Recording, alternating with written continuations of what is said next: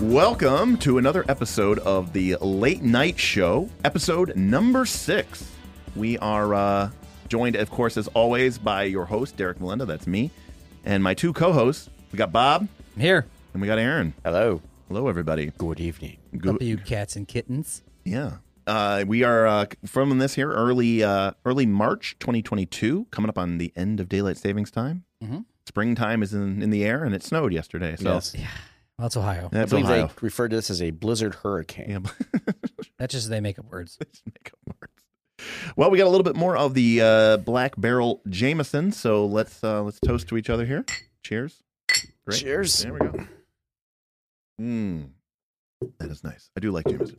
Yeah, it's just really, just really smooth. Yeah. Well, Super smooth. Well, today uh, we are recording this podcast, and um, you know I've been thinking a lot lately about um, the elements of role playing games that I enjoy, and the elements of role playing games that sometimes feel a bit sticky, feel a Okay. bit feel a little bit awkward. And recently, Bob, you and I uh, on the channel have been doing our night school Yes, love night school. and it, uh, you know, it's gotten a little bit of popularity with the folks in our Patreon, The and people that love it love it. yeah, If they don't know about it, then then I don't know why YouTube doesn't like it. that's right.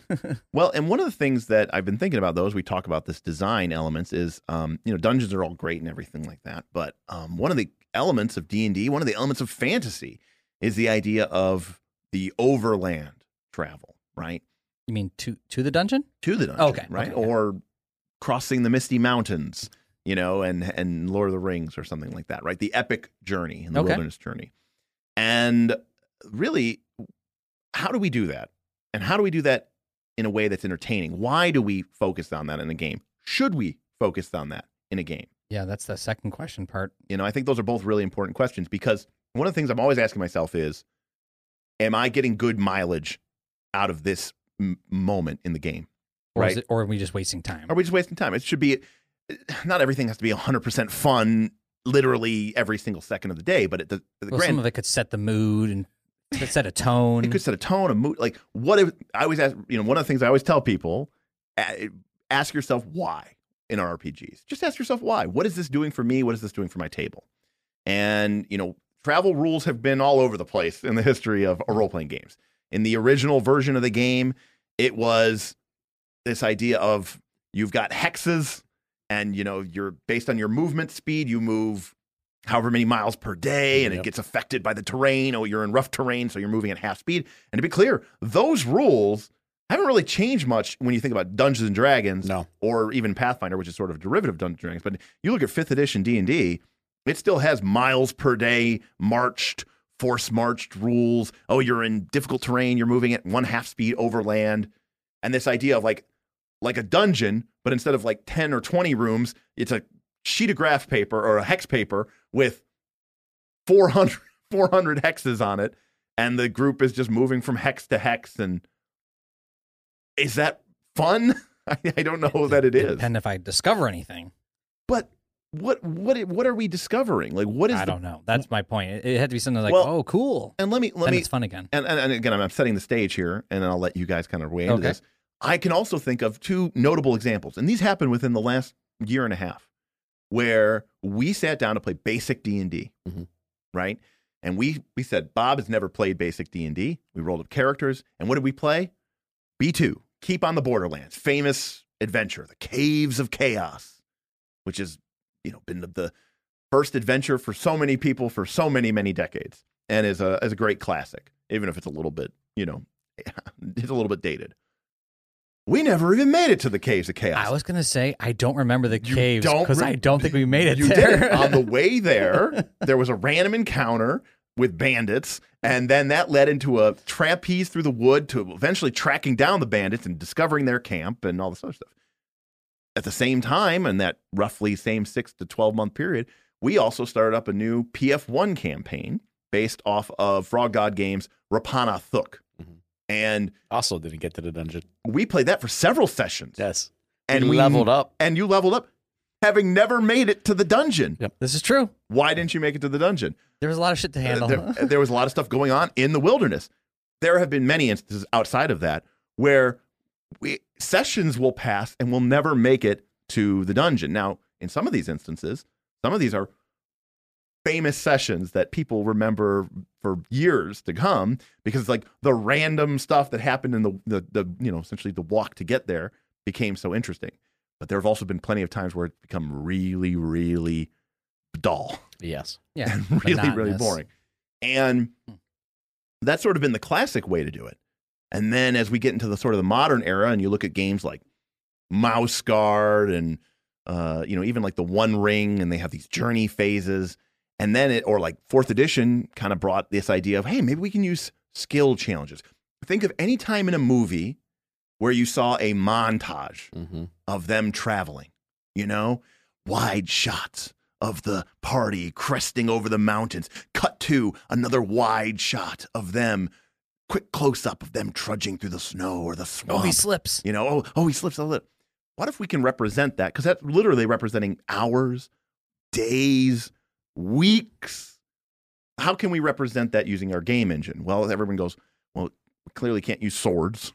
We can't, you know, we can't use wild armor. ideas. We can't use armor classes. Uh, what do we have? Well, we have skills. Mhm. All right, make an athletics check, make a survival check, and you're like, okay, that's cool. That's engaging my character. Well, and what are these games?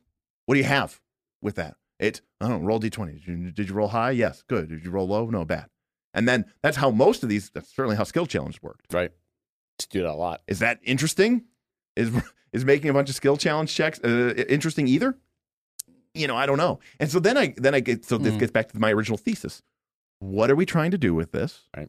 Because in the first two examples, it seemed like all that stuff was just distracting from what we were actually trying to do, which was go to the caves of chaos, go to Rapana Thuk, get to the dungeon, do the cool thing. And instead, uh, the overland encounter became the whole campaign. And then if we are going somewhere and doing something, is this fun?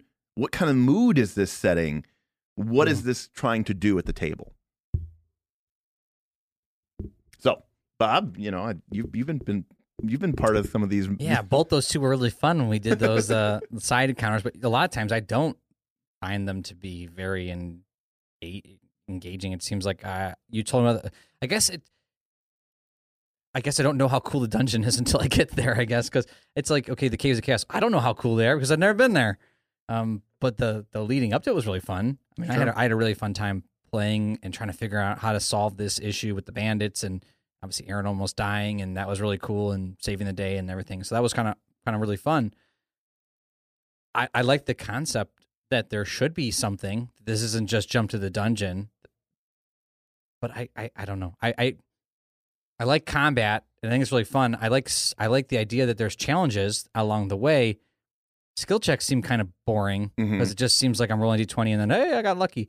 Though I do like the idea of maybe saying if I if I came up with a good solution that it would lower the DC, so therefore I'm succeeding. sure. I mean, better or if you something. have some way to interact Yeah. with that, I, I agree. That is always a fun So way. that that to me sounds really cool. Like oh, don't worry, he had his uh, lather, la- uh, feather ladder and he was able to uh, bypass this challenge really easily. It's like oh, that, he came so prepared. That's cool.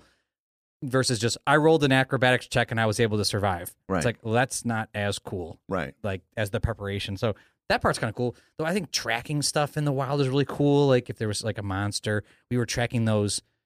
What were we tracking on the way to Repenthuck? We were Uh, tra- Knowles. Knowles. Because we were actually going after them. Yeah. So the trackingness of that, the the we had stayed in that abandoned um, fort for the night Mm-hmm. or little keep thing, and they had come with the wolves. I think, if I'm not mistaken. So there's you're conflating two battles there, but uh, we Okay. we hid in a ruined farmhouse. Yes, And that night, uh, wolves led by some wargs that's what happened. uh, surrounded. oh, and that attacked was us. cool. And then the following We morning, went up to Knowles the Knowles came after us because They were up in the forest. Well, and we Okay. had made the comment before. We knew the Knowles were Mm-hmm. Mhm. there, and so we weren't even really that surprised because they had saw us uh, on the other side of the river and then just picked up our tracks the following day and came after us. And then we fought them.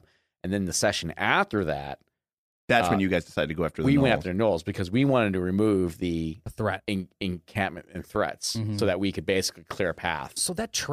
trackingness, that that survival in the woods at night, it's dangerous. That was kind of cool, and it led up to that. I actually had a lot of fun thinking about that, and uh, and we actually played the, I think the abandoned uh, farmstead really cool, like blocking the doorways and Yeah. trying to get through the wolves, and that was all really cool.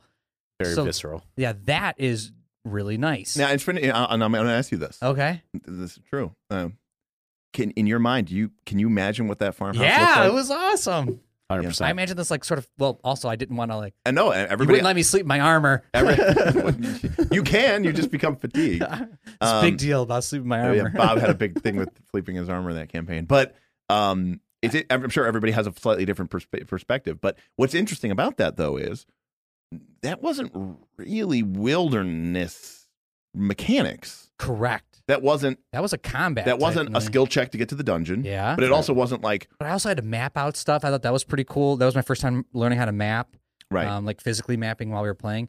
I, I don't know this this tracking idea and trying to find clues and trying to get to this place. I think all that was really cool, and there was a purpose. I think the purpose there was a purpose to that versus just I'm on my way to the dungeon and something random happens. Right. I have Yeah. to make a ran- random skill check because guess what? It's bad weather. This there was a purposeful driven issue that had a lot of uh, flavor to it that we had to solve, and that actually I think drove it home to the players, and Yeah. including me. I have some thoughts, but I, I want to hear Yeah. from you first. So, actually, I do want to talk about the RA stuff because Okay. It was I, fun. I think it's R. R. A. stuff. Rapanathuk. Yeah, I, I I will start with um, I love the concept of wilderness. Okay. I know you do. yeah. Um, I'm, I'm separating the two. I'm separating it from how do you get to work and is it practical versus the feel, right? So the feel for me, one of my favorite things in fantasy is uh, uh, uh, the travel, the montage shots, as, as Derek called it, right? You know, I think wilderness is beautiful. I like seeing pictures of uh, wilderness, you know, real or fantastical. You know, I growing up, I loved hiking as a kid, loved camping. You know, I we have that inspiring photography channel Yeah, we on, do. The, on our Patreon Discord where people just post awesome I love it. landscape It- pictures. It might that be they my take. favorite channel. You Yeah. just you just gotta tune in there every once in a while just to just yeah, check I've, it out. I've It's had a awesome. lot of fun just taking some Yeah. of my Yeah. favorite shots that I took while I was uh, hiking the Appalachian those. Trail and just adding those. And yeah. There is something to uh, this these great scenes that some of these artists can put together, and in real life, and in movies. and and like the name is is accurate. It is inspiring Mm. because when I look at these, I imagine adventure, right? You know, well, and, and I and I think that part of that idea is that these places, what makes them fantastical and what makes them this, is that they are hard to get to. right? That it is a journey. I, that fair, you know what I that's mean? fair. Like it feels like you have to earn it. You know, if the lost city of gold is down the street, not a big deal. it just doesn't feel like a big deal, right? But if you have to cross the trackless wastes, Right. if you have to, you know, cross the misty I mountains, mean, why did we enjoy early EQ one so much? Yeah, when we played EverQuest oh, one, it's like what's EQ one? EverQuest one, an MMO, but that's because the game world was so big and you, there was no like auto maps and there was no mapping back then, so it was just like you had to cross these huge tracks of zones that were very dangerous and Now you can uh, click on the place you want to go. and t- fast travel. Well, sometimes you fast travel. I, I've actually seen games now where you click it and it has to walk there, but you don't have to do anything. Ah, Yeah, You just click seen it and you that just too. put your phone down or your game down and you just walk away. Right. I'm like, not wow. sure which is worth. Well, I don't know which They're one's both worse bad. either. Well, but even to, I'll use another example of this. When I first started playing World of Warcraft back in the early 2000s, um, there were dungeons in the game. and They Mhm. were really cool. But you used to have to, like, you know, go physically with your character, the walk dungeon. across the world, find the actual physical location of that dungeon. And then you had to get But a if party. things aren't happening along the way, are you just like, oh my God, for the next 20 minutes, I'm just going to be walking in the grass? That that is sounds tru- boring. that is true. Hmm. That is I true. mean, that part sounds boring, but like, at least in Rapanathuk, like, we had to like go down this river and then we saw like that, I think it was a post or a statue or something, that that meant we had to go south. Yeah, so that's actually what I want to talk about. Landmarks, I feel like. it was a statue of Orcus Yeah. yeah. pointing south. Right. you know. Yeah. So I remember that still. See? first of all, I, I Can you even imagine what that statue That's looks what I'm like? saying. I could. I don't know if it's just you, because you're a very good uh, GM DM, and then also Aaron being so enthused to play in wilderness that made that campaign very fun for I was the enthused to one play or that two, campaign. three things. We played, I think we played three sessions. Yeah, we only played I three. Loved that campaign, But- I was having such a great time. Could I have that same fun if people were all like, "Uh huh, uh huh"? The Knolls? Well, I don't know. oh, you Can we would've get to the died. dungeon? Well, uh, I I will say this is I'll let Aaron talk Okay, about yeah. the statue, but I will say this: Aaron can make or break a campaign. yeah, I mean, I enjoy. Like if Playing with Aaron, Aaron. if Aaron is enga- if Aaron is engaged and cares, the campaign most of the time is going to be a fairly successful one. So, so then I If- guess if maybe I Aaron, don't. I have if a, Aaron is checked out and doesn't really care and hasn't leveled up his character because he just doesn't even care about leveling or the Well, campaign, then my opinion's skewed. then it's going to have a problem. So I, Dragon's Delve was a successful campaign. true. It was true. just very complicated. yes, it was very. Complex. All right, I- so and I sorry, was sorry very for busy interrupting working. on No, your no, no. Uh, wilderness. Yeah. I, I- I was going to say, so I think the reason that campaign did Wilderness well, and I, and I really do think this is what the intent always was, right? If you look back at the older editions of the game, this is why the Wilderness rules didn't give you anything other than metrics of movement. you and- mean like miles per day? Exactly, right? Compare that to, like, as you were pointing out, fourth edition, which is a skill challenge, or what we're doing now in Dark Winter, which is a skill challenge. which we're Literally doing a skill for challenge. PF2, PF2. right? Where we have made journeying to the dungeon basically a series, a skill challenge. It's- Abstract skill challenge. It is a fourth edition abstract skill 100%. challenge where, hey, certain skills you need to test them. There's Yep. a DC Yep. based on a certain level criteria. If you make the check, you get a success. If you make a, if you fail, you get a failure. If you Yep. get so many successes before so many failures, you reach the dungeon with no trouble. Right. Basically, right. Yep. So the reason I think RA works and it's following that older style of, of play is because it's, you know, we all throw around the term hex crawl. I don't actually think hex crawl is a good way to play wilderness. And I don't think um, it, it, it doesn't really capture the feeling of it, right? So, so hex crawl, I'll, and I'll be brief on it because I'm sure Derek won't want to talk about more. But like hex crawl, a lot of people will approach that the way you might approach clearing a dungeon, meaning you as a player Clear are a aware hex. are of- of the hex, you are aware of the hexes around it, and you know that there are X items in the hex. And so you now approach this structure in the game uh, from this point of view of the hex. You're no longer thinking about it as the wilderness, you're thinking about it as a room. And you go, okay, we're going to clear A1, and then we'll move to the east, and now we're going to clear B1, and we're just going to keep clearing all the hexes. You you've stopped thinking about it like a real place. exactly. So you're saying like, okay, uh, the dungeon is 60 miles away, and I do uh, 10 miles a day or something, Right. And, and so, So one hex a day, let's say. well, I'm not even saying the hexes. You're you're saying that you like it when it's uh, there's a destination, a start point. It has an X amount of distance, and you're going to go Right. through some types of hazards that you Well, so- decide or I, I figure like out? It, Is it- that kinda what you're I saying? think the phrase is like point based discovery. Like the Okay. statue is, is pivotal for this, as is the river and the creek that spun off of Mhm. the river. Okay. Because think about the way we navigated to try to get to that dungeon was the way we would do that in real life. And meaning we had Yeah. to get clues, we had to get information we about had the no land. map. We I had to draw There it was as we no go. map, yeah. Right. And we knew that okay, if we go down the main river, I think to the west, Yep. uh, far enough, we will come across a creek and we will come across the statue, and then we know we need to head south. And if we head south, By the far way, enough- that is all actually correct, which is crazy because that was like over a year ago. but this is my that's I that- had that's it drawn crazy. still in my book. The reason this it is was it was so west, in my brain It was the creek and Yep. it was south. And in fact, actually, do Yeah, you, it's well, wait, split. and I'll say this: Do you remember what the risk of the what the danger of the creek was? Well, I know. Well, the creek, yeah, on the on the further west side of the creek, going south, is where uh, the hag was in the forest. Sure, exactly. It Okay. was a, But wasn't there like a it- sorcerer in the east side, south, southeast? You're, you're thinking of the the druid. The druid. Okay. Yeah. I remembered a lot of this. That's pretty good. It was an evil forest caster. Evil forest caster. Yeah. and then north. But th- there no, was a- sorry, there was a uh, split. southeast from the statue uh, was the Knoll Camp on the high rise. on the high, Correct. on the ridge. Right, right. Yeah. But isn't it didn't it when it split? That's where the fort or the ba- farmstead was. no, so once we went south some distance, that's where It was on the Barnett- east side of the. ri- It was on the east bank. I correct? think. It was on the Okay. east bank of the river, right, which Yep. is the side we were naturally on. And I, I would say, and this is this is to Derek's point about uh, drawing and probably writing out your character sheet. I remember it very well because I mapped the Yeah. thing Yeah. by drawing it out. Right. Yeah, so I remember it to this day. So this conversation is is entirely my point. Like this became a real thing because we were navigating a real wilderness. and right. we Because were what thinking is about real, right? Real is what you can remember and what you can talk about Right. and what you can reminisce about. So from a certain perspective, that became real. You weren't thinking about this in terms of like a grid. No, You weren't thinking Right. about this in terms of hexes. no, I was thinking about it in terms of landmarks and landmarks points, and real geographical Yes. locations. which is how you would map a wilderness that might be uncivilized, yeah. it, right? Well, over you didn't have GPS, you know. something like that. Yeah, You know, if someone didn't have a map and someone didn't have GPS, how would you tell them to get to your house? that's exactly what the bartender told us. He goes, "Go east or go west. You're gonna hit a point. Yeah. You're gonna hit a statue. Then go south some ways, and there's gonna be a split and stay to the east." Or whatever exactly he said. I just remember drawing it. Well, out. there was a high rise and there was this forest. Yep. And if we went too far, um, uh, we'd miss the o- opening. So we Yes. would know that, right? And so that's you know where we were going.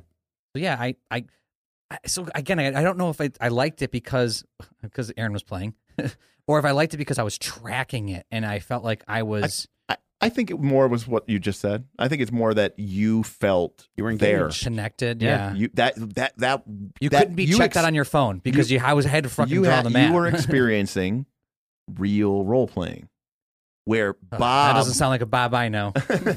where and that but that's when I'm- when I when I was tell but when I was bitch about let's be clear it's not I'm not telling people I'm bitching when I when I bitch about people about what role playing is okay thinking about that place like it's a real place Right. and that like you are there worried that somewhere in those dark tree trunks and dark bows of that high ridge running parallel to the river that while you stick down to the lowlands of the river for all you know up in those dark trees a Knoll war party is watching your Right. every move, waiting to strike, feeling that anxiety and that fear as you march into a trackless wilderness.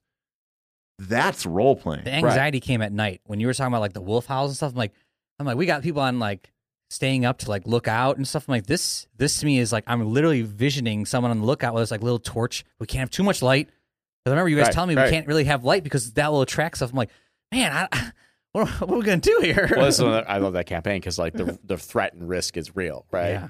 Uh, but but do you remember this when we middle of the week, right? And th- this is always a sign that Derek and I uh, use to determine if anyone actually cares about the campaign or not. Does anyone talk about when it's not Friday?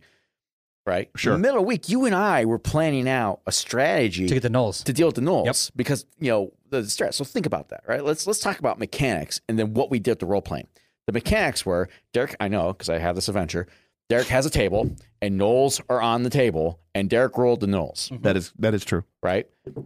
Yeah, let's I be, knew that. By the way, let's be real clear about that for anyone who's listening. All that we're talking about This is, is a random encounter. a random section, essentially a random encounter. now we know, and the adventure tells you this that the random encounter is linked to a camp. Yes. So This is where the Knowles are coming from, Correct. right? So it's not just completely faceless, but for all intents and purposes, it's a random encounter as we cross the map. And so so Derek literally has two pages in front of him. He has the map, which we just described. Yep. which we haven't seen and we learned, right, uh, uh, through play. And then he has the table of the random things that can happen. And so Derek's job was Knowles. 11 of them. They're dead, Yeah. right? So, I did roll eleven, and I was like, "Well, they're dead." right. So, Yeah, I remember there being a lot of knolls. so we played through that, right? But we learned about the world. We knew that these gnolls were in the world. Yes. right? And we knew, you know, because we got a good DM and we also know how these games work, that if we were to do something about these gnolls, the gnolls would be gone. Yep. And that would be one less threat. And this is a dangerous campaign. We knew because, you know, we hyped it up to you, but also this campaign, if, you know, the, the listeners are unaware, you know, this is an extremely deadly uh, campaign. It's renowned for its. De- it's called Yes. the Dungeon of Graves. Dungeon of Graves. It's renowned for its deadliness. Right. It's not quite Tomb of Horrors, but it's close you to say Tomb. It's modern Tomb of Horrors, Didn't I'd like- say. didn't you say like they printed the people that died or Y- something? y- yeah, well, the, Yeah. yeah, There's like a the, in the book. There's like a death log. yeah. Yeah. Yeah, That's kind of funny. Yeah. So it's a very dangerous campaign. And, and that's exciting because, you know, you, you know, we talk about this a lot on the podcast, but like you walk into an AP or whatever, an adventure, and you're like, okay, we're the main characters. Unless we're stupid, we're going to live. You know, there's an expectation of of survival. Yeah, None of that was in this game. And it was a very, that old school mentality where, the, you know, Bob, you want to live? Well, that's on you, buddy. Well, Yeah. and, and, and I think that's what I want. I think that's what I wanted to get to is that what made I think that very interesting and very involved was actually the lack of die rolls. 100%. Now, right? me- Meaning it was all just Yeah, we didn't choices. roll Yeah. until we got really into combat. That's right. Right. Because that's when we don't know. And that's my point about the, Right. the Like- older like- editions. like- there were no mechanics. It was your speed. That was about it. that was the only thing you did have. But my point is, eh, you weren't. We weren't abstracting it. We were d- diving into it. Right. W- But here's the problem, which is great. Except the problem was we played for three sessions and we never made it to the dungeon. Now i you guys are all talking Now, about how it's is one that a of your problem? favorite. 'Cause I that- love it. Well, that's what I say. You guys are talking about like it's one of- you're like it's one of my favorite things that we've done the last couple of years, you know. And you're sitting here remembering like I can remember everything I remember that one and Okay. the BX Okay. one or whatever we called it. Yeah, the BX two. I love, I love that. now. But here again, getting to that point, still have though, my character sheet, so whenever we're ready to roll back up, Bob, we're ready. I gotta be honest with you. The fact that we were leveling up before we got the dungeon actually made me feel kind of good because I was like, all right, maybe we'll get a shot once we get into well, the we were dungeon. going to a side dungeon where we weren't going to the real. That wasn't dungeon. even pathological. But you were going to um, It was Baby you, you, were, Thug. you were going to baby baby Thug. yeah, you were going to the back. You were basically going to the back entrance. Right. Um, but I, I do think there's something interesting there, though. Again, I don't want to sound like a Gygaxian fanboy because I do think that he got lucky. I think I We've don't. talked about that before. yeah, I, You rolled a I've said 20. this before. Yeah, um, he rolled a twenty on his on his create game check. Um, there was a certain sense of appeal, though, because well, let me rephrase it. There was a certain set, a part of that made, that made sense because in the old days of the game, we've talked about this before on the podcast. That in the old original version of the game, you got experience primarily through getting treasure. Mm-hmm. Right? Right. now, to be clear, we we talked about this just last night, Aaron. But we we think of it one way, but actually it was the other way. We think of it like as oh, in order the purpose of this role playing game. th- This is like a modern thinking. The purpose of the role playing game is to level up. Yes. And in basic D&D, you got experience through getting treasure. So that means I want to go get treasure because that's what's going to give me experience and that's what's going to level me up. Yes. Gygax designed it the opposite. He goes, My players are going to want treasure. So I better make experience Oh, okay. get I see what you're awarded for saying. getting treasure because that's the way gonna- I need that's going to be the way that I'm going to reward them. That's why they even want to go in the dungeon. in the first They want to place. go to the dungeon for treasure. Right. Mhm. I better tie experience to treasure because that's going to be the thing, right? M- What gets measured gets, mo- you know, what gets me- uh, measured gets, Gets uh, managed. uh, managed. How do you motivate your players? Well, if the players are like, "Da- I, I, all I care about is getting treasure and magical items, and you're like, well, I that probably if I I want to reward them, I should probably tie experience points to those things because that otherwise they're not going to level up. So it was almost like a backwards approach. But even in mechanically, mechanically written into the game, but even naturally when you think about it, in the originally in the game, there were these treasure tables. Okay, they went A through Z. Okay, the first couple of them, A through K or something like Yeah. that, were really good. Yeah. I think the A treasure table is like insane, right? Wait, so There's- the table is the, a letter, and then it's a whole table, and it- then it, B is a different table. yeah, B's or- yeah, A's one table, B's Oh, one okay. table. I thought it was like A to Z, like twenty six items. No, there's 26 tables. Oh, okay. and each table had a different chance of having gold, Right. of having silver, of having magical items, of The having all- tables were So Okay. it typically was, there's associated twenty with six tables, monsters. and each table had how many? how many how many X gold amount? pieces you found, how many silver pieces you found, right? Oh man. Now, uh, like the A table might be thousands of gold, Mm. but like the G table might be like hundreds of gold. So how do you roll it? Percentage or roll it or whatever. So the way you got the table was Yeah, how'd that you- Now certain what- monsters would be key Now- to a table. now- so like Yeah, yeah. dragons Uh, were like A. Right, dragons Oh, okay. were like I was like, A. how do you know what table it is? Okay. okay. Yeah, the monster would tell you, but here's the thing about these monsters. They gave you two tables. Right. They would tell you what is the table in its lair or its dungeon. Which would be the Okay. high table, like A. which would be like the A or the B, and then it would tell you what is the table when you find the monster randomly. Over like a random encounter. So that would be incidental, And- which and- would be and like basically way low. in modern Okay. day terms, it would be there. Do you find the person with their entire bank account, or do you just find them with whatever cash is in their wallet? For example, I don't have cash on me because I don't carry cash. right, So But- killing me right now would be a waste of your Right. time. I- I- right, There where- goes there goes tonight's agenda. right. where- whereas I've got fifty bucks. So what? Oh. the- now what All this? right, kill There we go. Okay. Well, whereas you might what- level up. But, but, Yeah. but well, and so well, no, no. But this is something I deter- This is something I discovered. This is something I learned as a DM. I learned this in third edition. Okay, I learned this in third edition. The re- the reason I learned this in third edition was third edition. Uh, we, you know, came out of second edition. In first edition, you got XP for treasure, and you got very little XP for killing monsters. Correct. Okay. In second edition, the treasure, getting XP for treasure was an optional rule. It was in a blue bar. And by that point in time in the 90s, most people weren't using it. Right. Okay. And they just wanted to fight. They wanted to fight. But the problem was they didn't really raise how much experience points Right. you got for fighting. So now it just took forever. And so people thought the game became a huge, horrible grind. we did talk about this in another podcast. We did. but yeah. But in the third edition, and I, we talked about this, in the third edition, they got rid of the treasure for XP thing entirely. And so the whole point of the game became fighting monsters to level up. And I realized this when I was running a third edition game and my players were trying to create random encounters So Right. they could fight so more. they Right, could right, fight more and right. level up. The same thing was true in the original game. In the original game, the reason you wanted to get to the dungeon was because the dungeon is where the treasure was Right. when you were traveling overland, when you guys were fighting in, in ba- if we were playing original D and D, when you were fighting those gnolls or those wolves or those wargs, that was dangerous. Those wolves and wargs weren't going to have treasure. The gnolls that were on the raiding party weren't going to be carrying their tribe's loot with them. They might have only had a handful of coppers or silver pieces on them, right? So they were why did we find them entertaining and not a waste of time? well, because it's still exciting to fight things, but why did you find that so exciting and fun?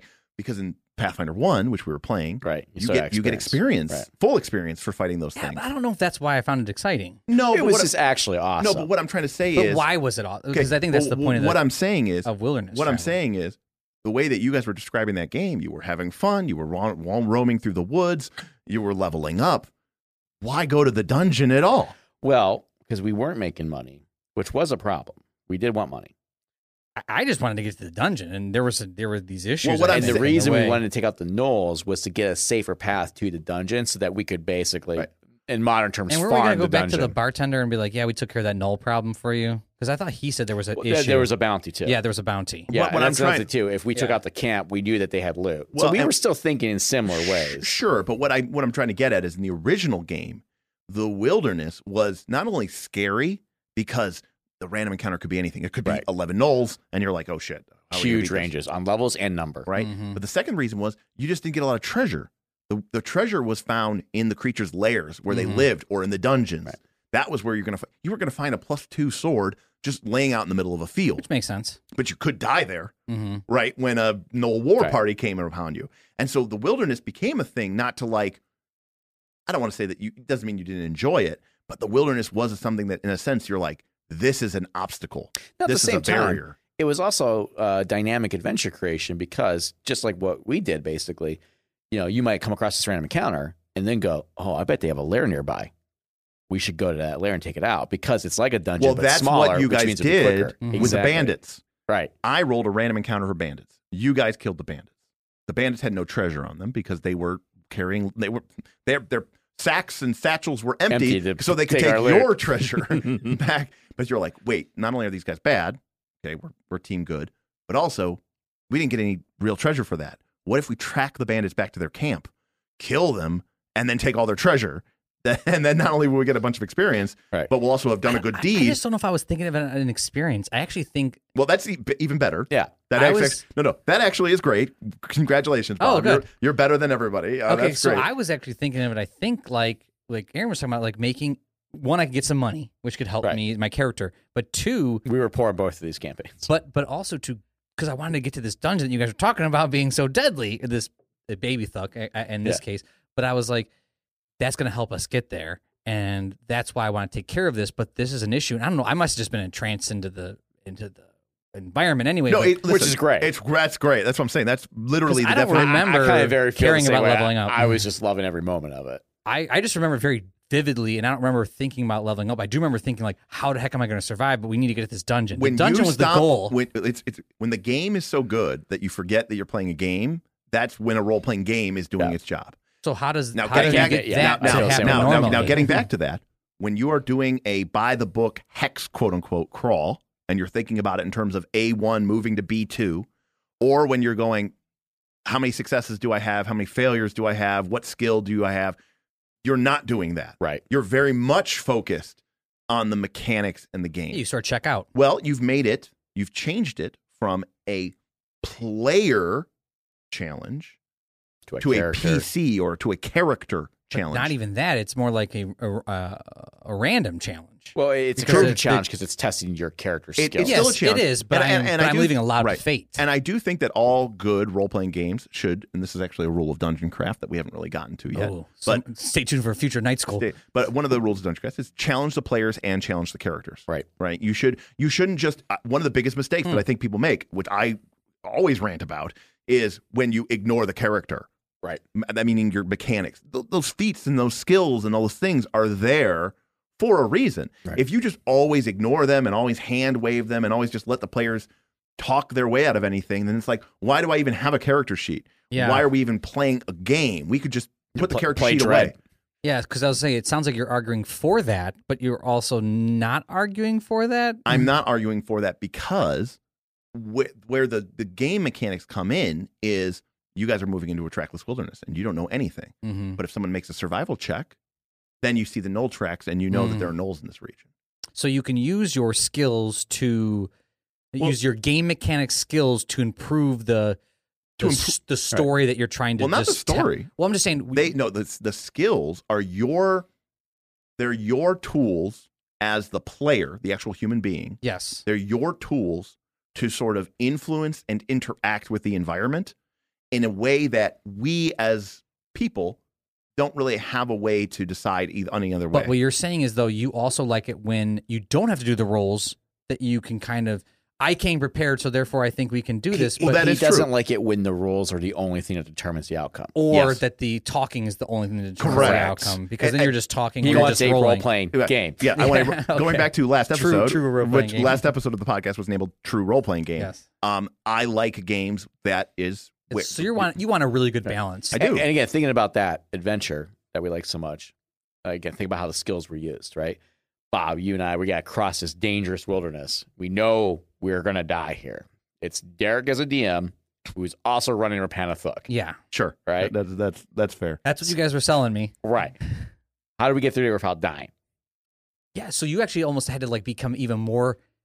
You'd almost become more into your character because you knew that if you didn't play it right or smart and didn't think about it, like if I was like, oh, I'm just gonna play on my phone for a second, like if I didn't really think about what was happening, we were gonna die. And, I didn't that's want why to that die. campaign was great.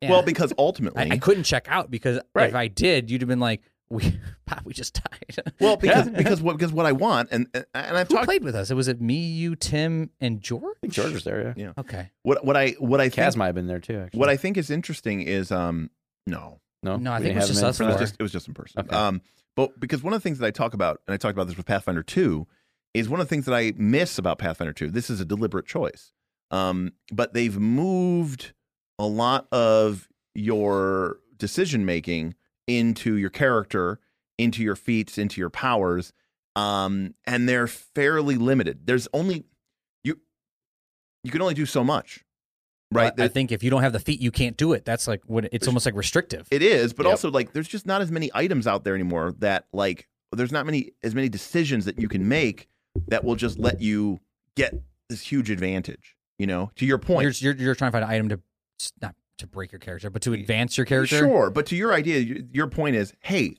I'll give you the best. Ex- I mean, I'm not. This is a great example. Hey, I've got a great idea. Okay, and how about we? And this is like this is a this is a perfect metaphor.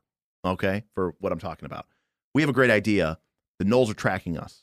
We now know that the gnolls are tracking us. Why don't we lead them into an ambush Mm, and we'll get the jump on them? mm. cool. And then you do that. Now, in basic or first edition, that was a death sentence for the people getting ambushed. Yeah. Right. I mean, historically, I've done. I played paintball in my youth. Yeah. Historically, guess what? If you're in a position of strength behind cover with the You people win. walking into a kill zone, Yeah, you, you just win. win. Yeah. Okay. And first edition D and D and base pretty pretty Yeah. pretty close They to it. respect that. Okay. I, I, And now in third edition, Pathfinder 1, third edition, you get this surprise round Mm. where the p- people who win surprise get to have an entire turn basically to go. I mean, you could do that now still, in right? Pathfinder 2, there is no Mm. surprise round. but you could do it. Mm. No, you, you're playing with Derek and I, and we Ah, are okay. very loose with the one sentence statement Yeah. that says the DM determines when the encounter starts. Rules is written, there is no surprise round Okay. in Pathfinder Right. 2. Do you know Okay. why there's no surprise round in Pathfinder 2? I don't know. Because, Because it it's gives a so powerful. tremendous advantage to one side. It makes it unbalanced. But wouldn't but wouldn't if you I mean, we've talked about wait a before. second? wait, wait, you- wait. If you planned it right, wouldn't that be? Oh no, E what you're getting you- way too simulationist here. No, Paizo's razor. no, because, because think about it. We've talked about this before. A lot of, lot of combats are about three or four rounds. Yes. right? Tops. So you're getting three. You're getting Yeah. three times three. You're getting nine actions. To to the enemy's nine actions. Mhm. Get thirty percent up front. That's ridiculous. What if you get to go three actions before the enemy ever gets to even go? And then what if you won initiative? So you get to go three times, and then the enemy gets to go three, and then you get to go three times before the enemy's even gone. S- Sounds pretty cool. Well, and, and here's the thing: Well, it, it, sounds like if I prepped right, that'd be cool. it would be, But if I if I got surprised, I'd probably be like, "Damn, this sucks." but well, it's it works both ways Yeah. because the problem is whoever has I surprise in better that play situ- better. whoever has supplies, surprise in that situation has a tremendous advantage. And if it's the heroes that have the tremendous advantage, then that cool fight that you've planned might just end with a whimper, with all the enemies dead, with arrows sticking out of their necks before they ever got to go. And vice versa. If the heroes get surprised, guess what? They might be dead lying on the ground Right. with arrows in their arrows before they've gotten to go. And I think from years of playtesting from people, they said, this is a problem The other way. th- it's a problem either way. We don't want the heroes to just win because they had a good idea. We want every fight to be a nail biter that goes to the bitter end. Bob, I see the expression on your face, and I agree. This sucks. I, I don't know if it sucks. I just I'm just confused by it because one, I No, honestly you're- I don't want the ogre to surprise me. Think of it like this. You like uh, football? Yes. Okay, what if a team got to get a surprise round? So like I said, it's a little different in football, I guess, but uh, No, no, that's my point though. This yeah, is this they would is just combat score a as- touchdown. this is combat as a sport, Yeah. right? So so I was Pathfinder thinking 2 like hockey, they have like the pen, uh, penalty box where you get to play against less people, which is pretty nice. kind of similar, but you know, I, I more mean like the team is just unready, so like you get to have Hmm. a Yeah, okay. A great example They're was oh, subbing no their in, fo- players in out. football. Well, if football, what if I could snap the ball right while the enemy, the other team was still like c- getting onto subbing, the, they're subbing yeah, in. they're still coming into the Yeah. field, and Right. like half their team is That's a huge coming off the bench, and you're like, I- Right. I'm just passing the ball down the field. But the problem there is, which is right, is that if you knew because you prepared properly, Right. you should be rewarded. Well, now so that is what And hap- you should- But that's combat as now, war. now, now, like like fourth edition, Pathfinder two.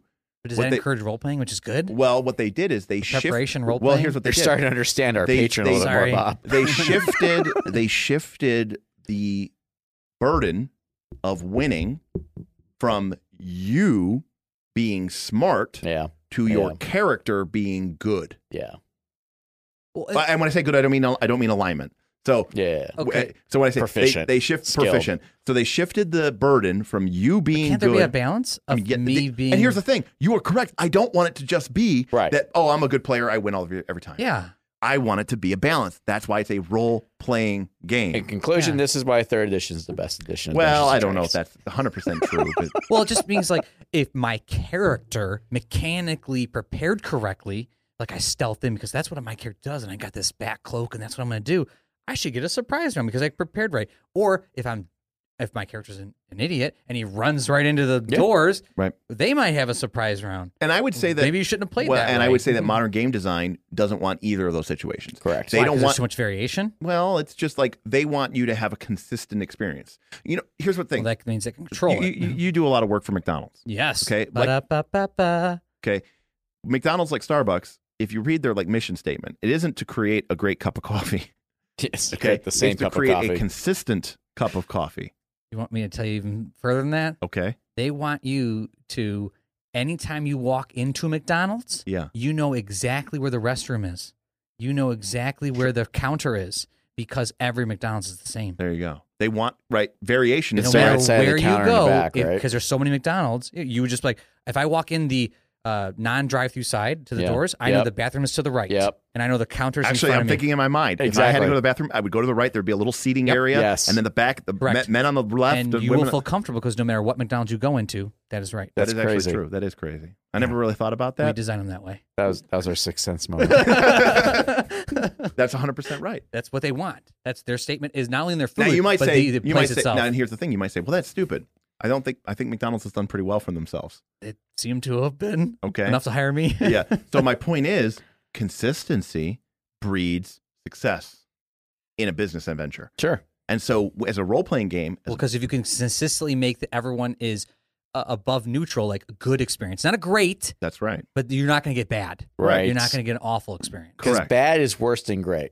Correct. Bad is much worse than Yes, great. 'cause They're In never fact, going to play it again. So, and I've, I've, I've So if you were only good and never great, but never bad, Mm. Never- that would be perfect. never I mean, on that's what they're trying to do. uh, that's never- what consistency does. yeah so never on uh, not on the podcast but i've talked about this before i used to work for a big insurance company and at a certain point um, um, our insurance company uh, worked with um, a marketing firm and we came up with this idea called the net promoter score and it was a it was basically like can you distill customer service down to one question ask a customer after they've had a claim or an experience with this insurance company would you recommend this insurance company to a friend or family member one, two, three, four, or five, right? Five being The best. the best. And that was it. That was the thing we've we called net promoter score. Mhm. Can you turn someone who's had an experience with your company into a promoter? And the idea was that five were great, ones were bad. And the company, you know, th- these directives came out. Your department, your division is going to get these surveys sent out to all the people you interact with, and we're going to be judging you on your net promoter score Right. right? And what they determined was that you know everyone was chasing after fives, chasing after fours and fives, uh, and you know they would do. And some some pe- what gets measured gets managed. Yeah. And so what ended up happening is like a lot of uh, local you know retailers were like, you know, your car comes in and uh, they tell you uh, it's going to be an extra week, and they go, you know what, we'll give you the upgrade on your rental. Mm. You know, oh, we'll give you a hundred dollar gas card along with your rental Yeah. while that, we're finishing. That place took care of me. And then you go, oh, I'm going to get. So they're- they were chasing the five. Yep. Yeah.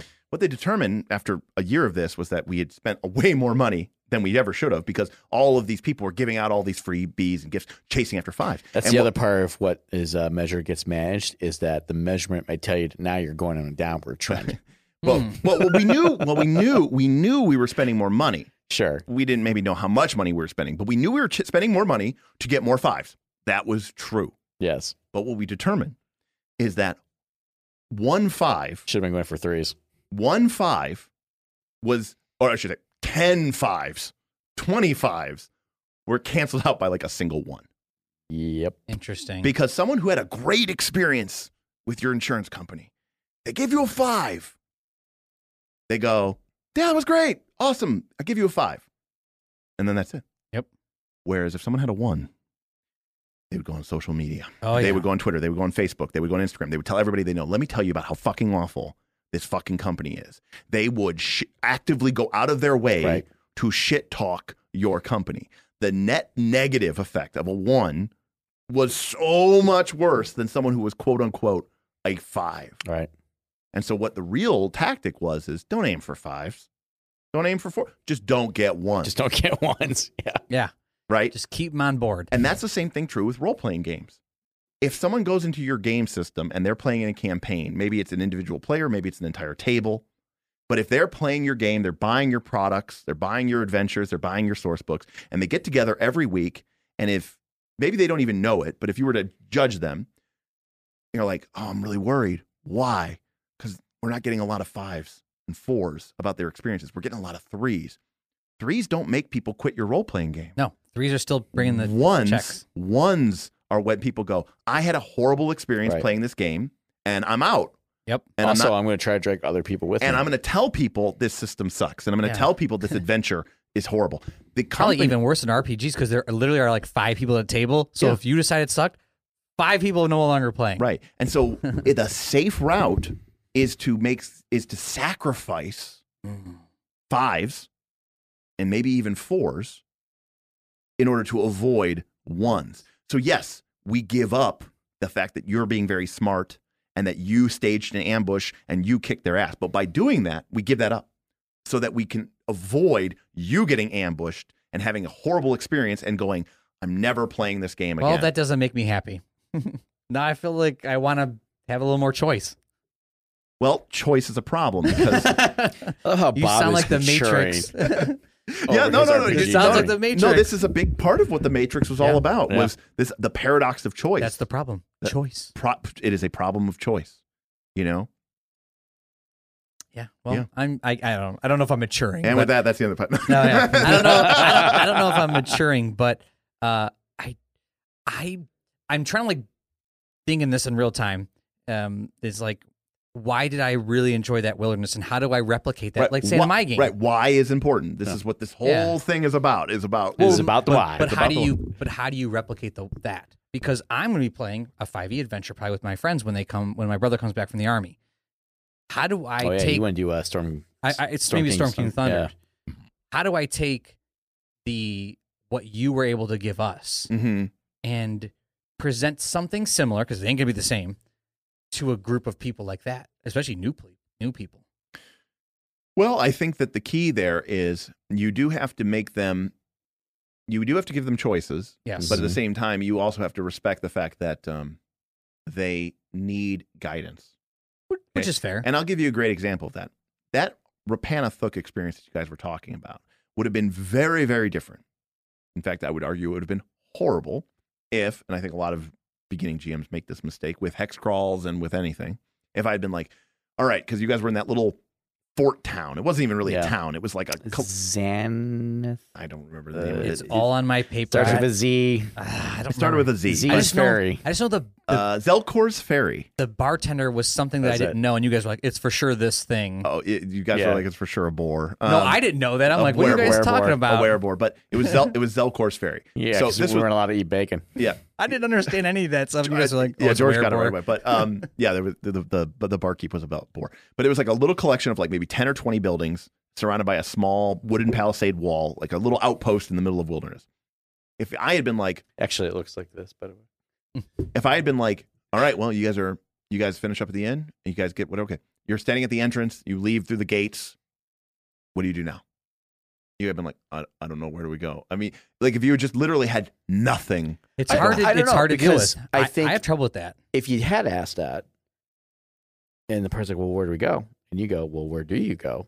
yeah, They would probably go, "Okay, I guess we need directions," and they would turn around. And Or- I, I don't know. I, I think don't- you're giving us too much I- credit. yeah, I think you are giving- I- Really? Yeah. Oh, I. I Yeah. Well, okay, so I you don't know, If- like no, no, no, that. 'cause you know why? Because this is a generation of people raised by video games. I think they're going to think, well, if I just start going down the road, or if I just start walking in the wilderness, something's going to happen. it's gonna start nudging me that way. It's going to start pushing me. you or might be nudging me. right. You know, I I'm c- I telling can you see right that. now, if he would have said that, I'd have been like, I don't understand. I don't know what I'm supposed But to let's do. take this Bob out. would've Let's just take this broken out of down. games Uh, a for sure. moment, right? We have benefit of healing with you. You're trying to go somewhere in real life, Yes. and your phone is dead. Yes. How do you get there? I agree that you, you that you make sense. I go find someone and ask them some questions. Right. Hey, I need to go to this place. Is it Does that anybody know? unreasonable to think that Yes. grown men would get there? Yeah. When well, you do it in a game, people assume, especially myself, that like there's supposed to be something I'm supposed to know or follow. The ga- I'm and if I playing a don't, game. And, and if I don't know Where anything, am I s- then they don't want me to know anything. This is definitely a generation thing, then. oh, correct. Yeah. Or, or or I missed something. I was playing a game yesterday. We were we were trying to solve clues. It's like, h- what did we miss? How could we have not found the the you, next you miss thing? getting into directions. correct? but so I guess- Aren't you supposed to would tell us you have more figured that information? out? Well, we ended up solving it. Don't, I'm not. no, not but a complete I, I do. idiot. I do think. I do think new players, uh, or even players who have been sort of um, coddled or you know indoctrinated by modern games. Right? They're like, when when's the cutscene? Okay, fair enough. But You the- know? like some modern games are like, uh, and I know this means nothing to you, but like some modern games are like Elden Ring, which is a very exploratory game, or, or maybe Breath of the Wild. Have you ever seen that? I've seen it, but I haven't played it. It tells you nothing. Flipping everyone's playing Elden Ring right now. Yeah, It is, and it's and this is a game I think, for example, Derek would enjoy because it tells you nothing, and it's about playing and exploration, and nothing's given to you. The fights are ridiculous and they're hard. They're not stupid, you know. It's not like So what are you supposed to do when you, you they just drop you in the world and they say go? basically they they give you a little bit of guidance. Uh oh, a little bit is better than what Derek was just talking about. Well, no, because we knew we wanted to go to the the baby baby Thuk. Yes, correct. Right. We needed And to find from out the how very where it was. beginning- Yes, They were like, you should go to Baby Thuk because you guys are level one adventurers. That's more or less is what the barkeep said. That was our freebie.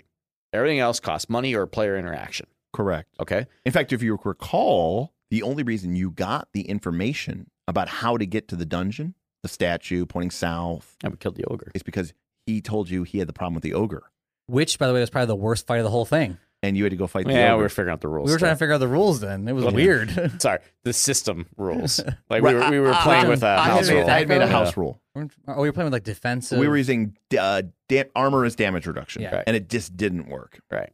for higher level monsters. It was one of those half baked Pathfinder rules. It was a half baked Pathfinder rule from Pathfinder One that Yeah, just they're like, didn't work. oh yeah, this will totally be fine. This will 'Cause totally they be don't know how fine, and they their don't know how any of their works. system worked, and it didn't work. And, I- and I just took it at face value Right. that that house rule We trusted what the book It said. wasn't even a house rule, I should say. It was a Pathfinder Optional Paizo rule. optional rule, Right. and I just took it at face value that it was going to work, and it did not. Right. So I was like, damn it, I should Well, have just created so- this myself. going back to I still think like I- it's funny because you're talking about Elden Ring. My brother is playing it. Yeah. and I know for now if I told my brother, you guys walk through a door. What do you do?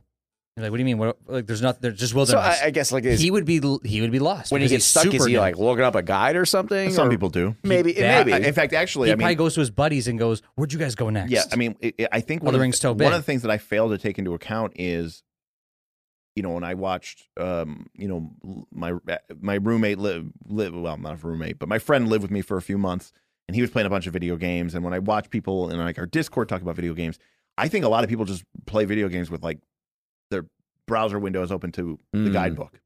I did that with Pokemon.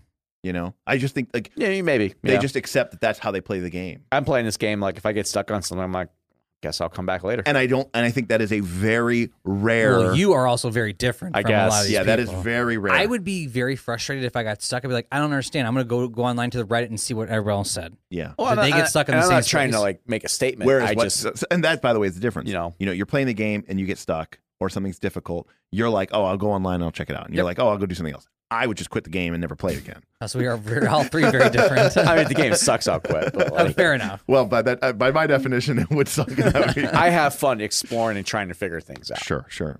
Again, but I have the benefit then when that happens. A lot of times, uh, you don't look to me, right? Derek goes, "What do you guys do next?" I go, "I don't know." Aaron goes, "Hey, barkeep, you know any?" You know, some information. and Well- he goes, I got a problem. You help me, I help you. But I would not, that's not the first thing that comes to my mind. My first thing that comes to my mind is, Derek, what didn't you tell us? Right. And, uh, I've I've starting to learn to do that, but I've been I've been blessed by playing with you and other people that know what have been playing this well. I don't think a lot of people do that, and so when you introduce the wilderness to new players, I, I just wonder. You just need the old vet at the table. That's, that's it. Well, but- I'm, I might not be so- playing with that. and also let me- let I'm me- the old vet as the GM, and I'm not a vet. let me devil's advocate my own thing. okay, which boy. is which Interesting. which is arguing for ourselves now. This is super meta. yeah, which is okay. You guys um, were faced with these. You know, you're you're like, oh, we're playing a dungeon game. We're gonna go to the dungeon, and I'm like, okay, well, you got to get to the dungeon first, and it's through a wilderness, and it's a kind of a scary wilderness. There's some wild animals that are problematic. There's gnolls. There's maybe even other Right. horrible things that you didn't encounter. Druid, witch hag, There's a- forest casters. Druid, Witch Hag, Forest Caster. And we played for several sessions, but uh, you guys found reasonable success, were able to overcome challenges, you were uh, uh, able to defeat seemingly harsh odds. If you were dying every session, would you have felt different? I would have probably quit, or I wouldn't have quit. I've been like, why are we why are we playing this? It would depend on nature of how we died. Like i- if I was like, oh, that was just a bad play, I probably would have kept going. Yeah, I mean, yeah. I- If it was just like, oh, that was just what, what what are we doing if we're- if we're just Yeah. getting slaughtered? and like there's always a degree of just like unfortunate luck, right? So it would really depend on like just how dumb it was. So that that I think is Like the- if you walked outside and a baler just kills you, I'm like, okay. No, but I mean, you know, that's my point. Is like you guys had fun with that, but it's also because you guys, you know, found a re- you know, Right. I You mean, know what's part- interesting? Part of the this- challenge of sorry. that i- is that you know I knew from a straight up math standpoint that both of those fights were actually very deadly. correct. The null fight was a complete should have been TPK. The I don't even know if we got hurt in that fight. Uh, and the word fight I wasn't 100 percent sure, but I'm pretty sure it was a mild TPK. Sure, You know, that seems accurate. I mean, Um, to be clear, as you go backwards in additions, uh, you know, further and further away from like Pathfinder Two or whatever, you know, uh, math becomes a lot fuzzier. Well, and, and that was why, like, even though I knew the math, I knew that the math wasn't factoring in strategy and tactics. It wasn't factoring in terrain. It wasn't factoring in specific classes we have. Yeah. Right.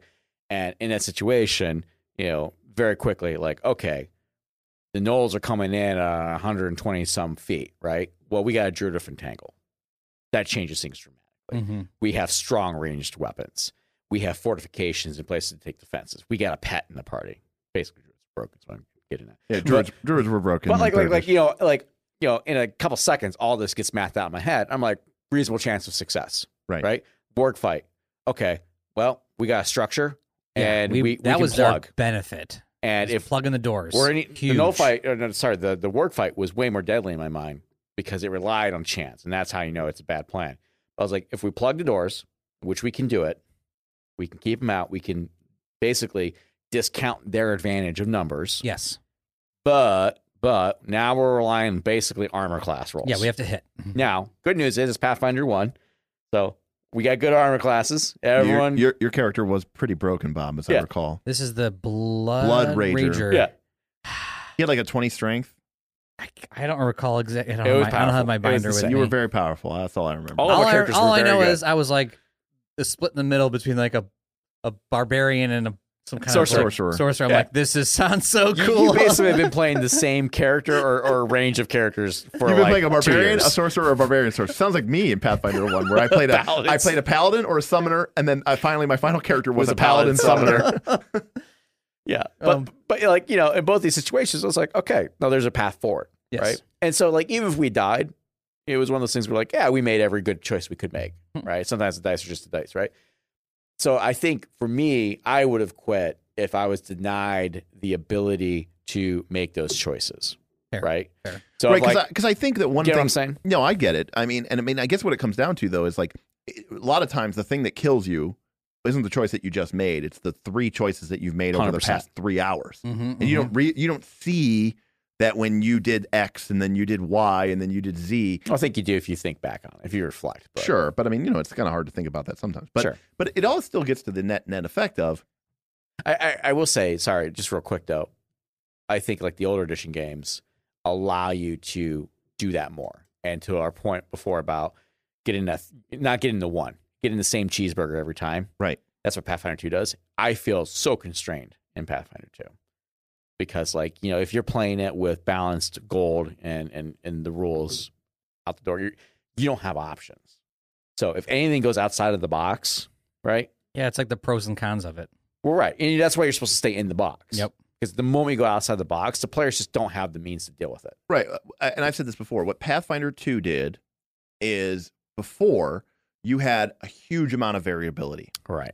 right? And um, That's hard to write against. you know, I you you know, I don't know how to describe this, but it's like, you know, you could uh you know, it was like this. It was like an eight-lane highway.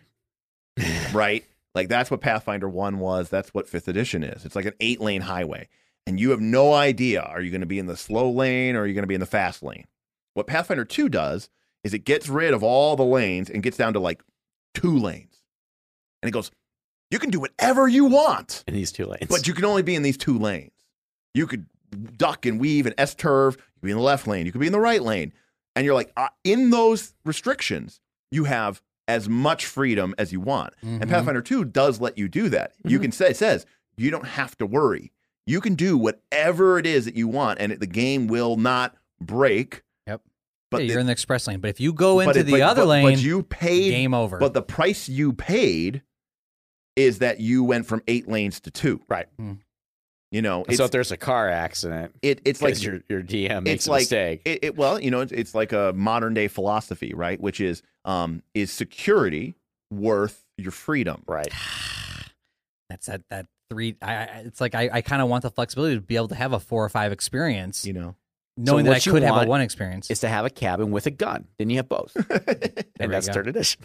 well, you know, and I, and I- and I think the problem though is, you know, realistically as a game c- company, you know, you get a lot of people who say they want the eight lane highway. They're like, I want the free, and then you know, then they die two sessions in a row and they say, fuck this game, and they move to a You- different. you, game know what's system. weird? I was just gonna talk. A lot of people talk shit, is what I'm saying. That uh, is true. Going back, uh, I was gonna make this interesting tidbit, but um, and I can't tell if this is because it's a sandboxy is because Rapanthuck is not really sandboxy, but oh, it it's is. super sandboxy. So okay, Very. oh, well, I sandboxy. guess We- how, how do you define sandboxy? Okay. 'Cause I feel like you use this term I know I, I use slightly it- misaligned. So uh, what I was gonna say is in the AP Rise of the Rune Lords, we died. Yeah. I in my mind am not satisfied because I still don't know what could have happened, what would have happened. You, The- you know me very the well. Rune Lord rises. Yeah, well, I have this. I don't like to not know what I. I need to know. I need to know. I need to keep knowing. sure. But in the Repent of Thuck, we haven't played past those like three sessions. And I feel very satisfied. I don't. Interesting. I don't know if that's because it Because was there is sandboxy. no there, well, because there is no ending. Correct. And so I'm like, "Eh, that's like a benefit of the sandbox where I don't have to worry about the. You don't have to worry about the. You don't know what's behind the next door. Like Well, no, it's not I- about it's not about sandbox. It's about the idea that you are aware eh, there's an end of the book. that there is an end to the book. Yeah. And um, I mean, I guess the So like I'm I'm Well, actually no. more satisfied with three sessions of Repentanthuck than 31 session, 32 sessions of Rise of the Rune Lords. yeah, that's weird. Well, I, I guess I it mean, could- I really like Azius. Don't get me wrong. well, I mean, there Um, I is like my character the- better. the- I, I would suppose the only way that people like you would become very dissatisfied is there are some people who feel like they need to explore every room, break every pot, you know, shatter every vase, open Yeah. every chest, that's how I play video games. and I'm sure that's how you play video. but games. that's not how, not how I play RPGs. But that is how I play video games. Right, where you're like, I need to auto complete 100% everything. And like every level needs to be 100, 100, 100, 100. Yeah, because there's something I missed. I don't want All right, I don't want to miss anything, to. right? Yeah. And that can be a problem when people play quote unquote sandbox games like that, where they go, you're like, here's a wilderness with 400 hexes and you can go to anywhere. And they're like, I have to explore every hex. But but when we played Repent of Thuck, all I knew was I need to get to the dungeon because that's what we're supposed well, to do. because you weren't thinking about it like a game. Correct. You were thinking about it like the woods. Yeah. You don't go, I need to see every tree. No. Well, my well, well, really what I was thinking about is Which you- is why he should never play a hex scroll game. well, right, you, I think it would break him. It would break him. well, I thought more like you guys were like this place is really deadly. I'm like, well, then the best thing to do is get from point A to point B in as fast amount of time as Right. possible. Well, it- because then we it- won't and- die. Well, and this gets back again to you know encouraging, and, and I've I've focused on this in this podcast before. This is one of the reasons why, for me personally, I love the idea that the dungeon is almost the reward, Mm-hmm. that is interesting. right? Because you're like you've been out in the I wilderness. mean, now I'm hyped about this this damn dungeon. Not Repent of Thuck, the other one, the Ch- chaos one. oh, case of chaos. Case of chaos. I feel like I'm I missed out that I didn't. Now I'm feeling I missed out. I didn't freaking get to see either of those two dungeons, the I- baby bec- Thuck or because- that one. because you going did- back- definitely missed out on All right, baby because Thuck. going back to And what we'll I, get back to it eventually. because going what I'm going back to what I was saying before, if the party struggles and has to overcome all of these challenges, okay, and has to be clever and maybe has to fight for their lives and they have to overcome knoll camps and wolf attacks and fighting wargs in the dark of night snarling biting through the you know the doorways and holding each other back to back fighting them off you know and then they get to the dungeon and the dungeon is just like more death and destruction with no real pre- reward or treasure on equal level par fighting. yeah uh, if, if you're like what oh, did we do? what what's going on here what wh- how is this a reward why were we trying to get here Correct. It- the idea was that the dungeon was going to be awesome. and Right. We we, Well, Oh, it- we it is. broke our backs to get there. filled with loot. And Well- the other thing is, is the encounters are much more constrained, which means we have a lot more control over them. because it can't go anywhere. Well, n- This is not free world. it's it's multiple things. First of all, the wilderness, huge range, yes. right? Both again, I mentioned this before, number and in level, right? But traditionally in a dungeon, even in, in the older editions of the game, level one was level one foes. Yes. Now there would be the wandering guy that's a little bit higher. But what that meant was you could reasonably expect to Right. fight things that are But, your level. You know, but even outside of that, you know, when you watch these movies, you know, you watch Indiana Jones, you know, he goes through the dangerous jungle yeah. and then he gets to the, but he's going through the jungle. The jungle, jungle's dangerous, no Mhm, doubt, you yeah. know, but there's nothing in the jungle. Right. He gets to the, It's traps. That's That's get- where the treasure no, is. no, there's no traps. He gets to the, dun- you know, there might be dangerous things, but he gets to the dungeon and yeah, the dungeon's dangerous too, don't get me wrong. But that's where the big giant gold idol is. Right. Mhm. That's where the holy grail is Right. Mm-hmm. right? Like that's w- that's why he wanted to go there. Right. Yeah, but going back to your point earlier, if if we do all that and we die and we don't get to the dungeon, did we feel dissatisfied? And Well, you're dead, and that's a and fair. well, you feeling. talked about like how do we die? And I still think you're actually right, but still dying and not getting there, knowing that there's something there, that's what's like sandboxy. Oh, the, And I'm the, using it well, wrong. no, but I I was mean- answering to the literal part of Derek's question. He was like, "Would you, you know, keep playing?" Right. I'd want to I keep think playing because it's I totally want to fine find feel the dungeon, dissatisfied. You died. Well, uh, Correct. well, and the, but I think this is also going especially if back, the campaign you ended. know, and this, this like I'm by- like like well, if he well, was like we're done. well, this is also Yeah. one one of the reasons why though, and I will say this freely and admittedly, I quote unquote made this mistake with that campaign that we were talking about. Luckily, you guys are pretty awesome, but you know something that I would do differently, certainly if I was playing with You're you. talking about Repent of Thuck? Yeah. Okay. but I would do this for any campaign. Um, is I would do this, this for your night school. I would certainly record. You know, for our Patreon, we're going to be doing a mega game, right? Dun, Mhm. dun, dun. Uh, you know, it's going to be Pathfinder 2, and it's going to be multiple GMs running multiple games, and they're all going to have kind of their own dungeons Bought all the servers today. yes. because we bought all. Speaking the of, join the Patreon at Join- any moment. yeah, but one of the things I w- one of the things that I should have done is hype up the dungeon. Oh, we why are you, Then you would have made me dissatisfied so, that I didn't finish the actually- damn campaign. good. No, No, and that's that's good. good. No, no. And what I'm saying is, you should be going to the dungeon because there is in that dungeon that you are going to that not by the way not 40 levels down that you're going to get seven months from now. I'm talking about there is a, there is within the next couple of weeks, within the next couple of sessions, Tan- there's some there tangible there. is said to be a ruby the size of a man's fist worth thousands and Well, thousands no one's been able of to get souls. there. So- and no one has been able to, otherwise if it was easy to get there Everyone got you know, it. it's like that. It's like that great line from that movie. Um, I think it's called Road Trip, Oh, I've where seen that movie. th- This one Tom, With, not uh, Tom Green. This is the one where Oh, no, that's Tom Green's Euro, in it. Euro trips. The uh, not no, with Tom the- Green's in it. Tom Green's in road trip. Yep, He's in Road Trip, but you know he's the weird guy. he's right? the one that eats the mouse. Eats the mouse. Yeah. You got it. But there, he goes. He goes. He goes. I know a shortcut, and he's like driving, and it's like all shitty. And he goes. He goes. I, he's like, I don't think this is. He goes. Listen, that's why it's called a shortcut. If it was easy, this would just be the way, Right. Damn, that's right. right? And it's the same thing. It's like, well, the fist of the man, the ruby, the size of the man's fist. It's like, why is it there still? It's there because It's hard and the it- wilderness sucks. the wilderness sucks, and But it's hard to get there. If that's the case, is the wilderness the jungle?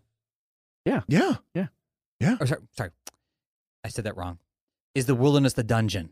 no, No. no. You, you know what I'm saying? Like, if you get to the dungeon and there's really nothing to do except for get this awesome reward or No, treasure. no, The There's- dungeon's still a dungeon. No, the okay, dungeon- that's on, no, that, no, I just no, want to no, make no, no. sure clear. No, no. Indiana Jones still had to deal with traps Yeah, and that's what I'm shit. saying. Indiana I just Jones want to make told sure us that, that. that you're not saying you just walk in and the rewards right there, Right. because What then I- it becomes the wilderness becomes the dungeon. What I'm trying to say is the dungeon itself serves as a, a series of challenges. Right. But the Getting there is a the challenge. wilderness Yeah. is sort of the reason why all that awesome, cool treasure and right. It's stuff still there. Mm. is still there. Mhm. Because otherwise, if it was easy, it would just be the way. But if it's too hard and you die, That's then right. no one is satisfied and no one will go there. Right. Or it So it's wasn't like a weird or- Well, balance. it's a weird because here's the thing: in real good design, okay, in real good design, you're actually telling the heroes about an even better treasure.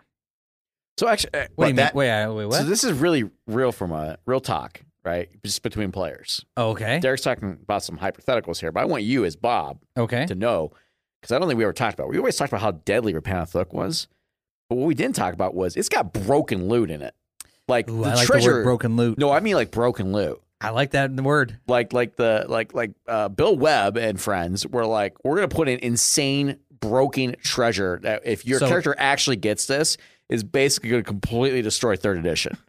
Basically, it's worth the. It's like a risk reward. Yeah. So what I mean to say is, So independent of Derek going, here's some, you know, here's the rubies Here's and some here's trinkets. some, you know, like like if you just like the book itself, I want you to know this.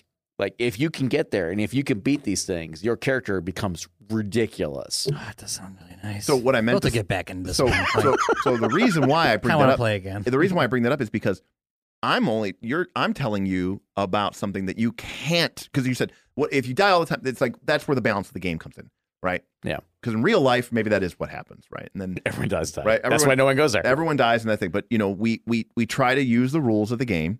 You know, we're not a full simulation. I think that is a mistake. I think that is a mistake Agreed. that a lot of old school players make. Huh, my game is so realistic. Everyone dies every time. It's exactly what would happen. Great.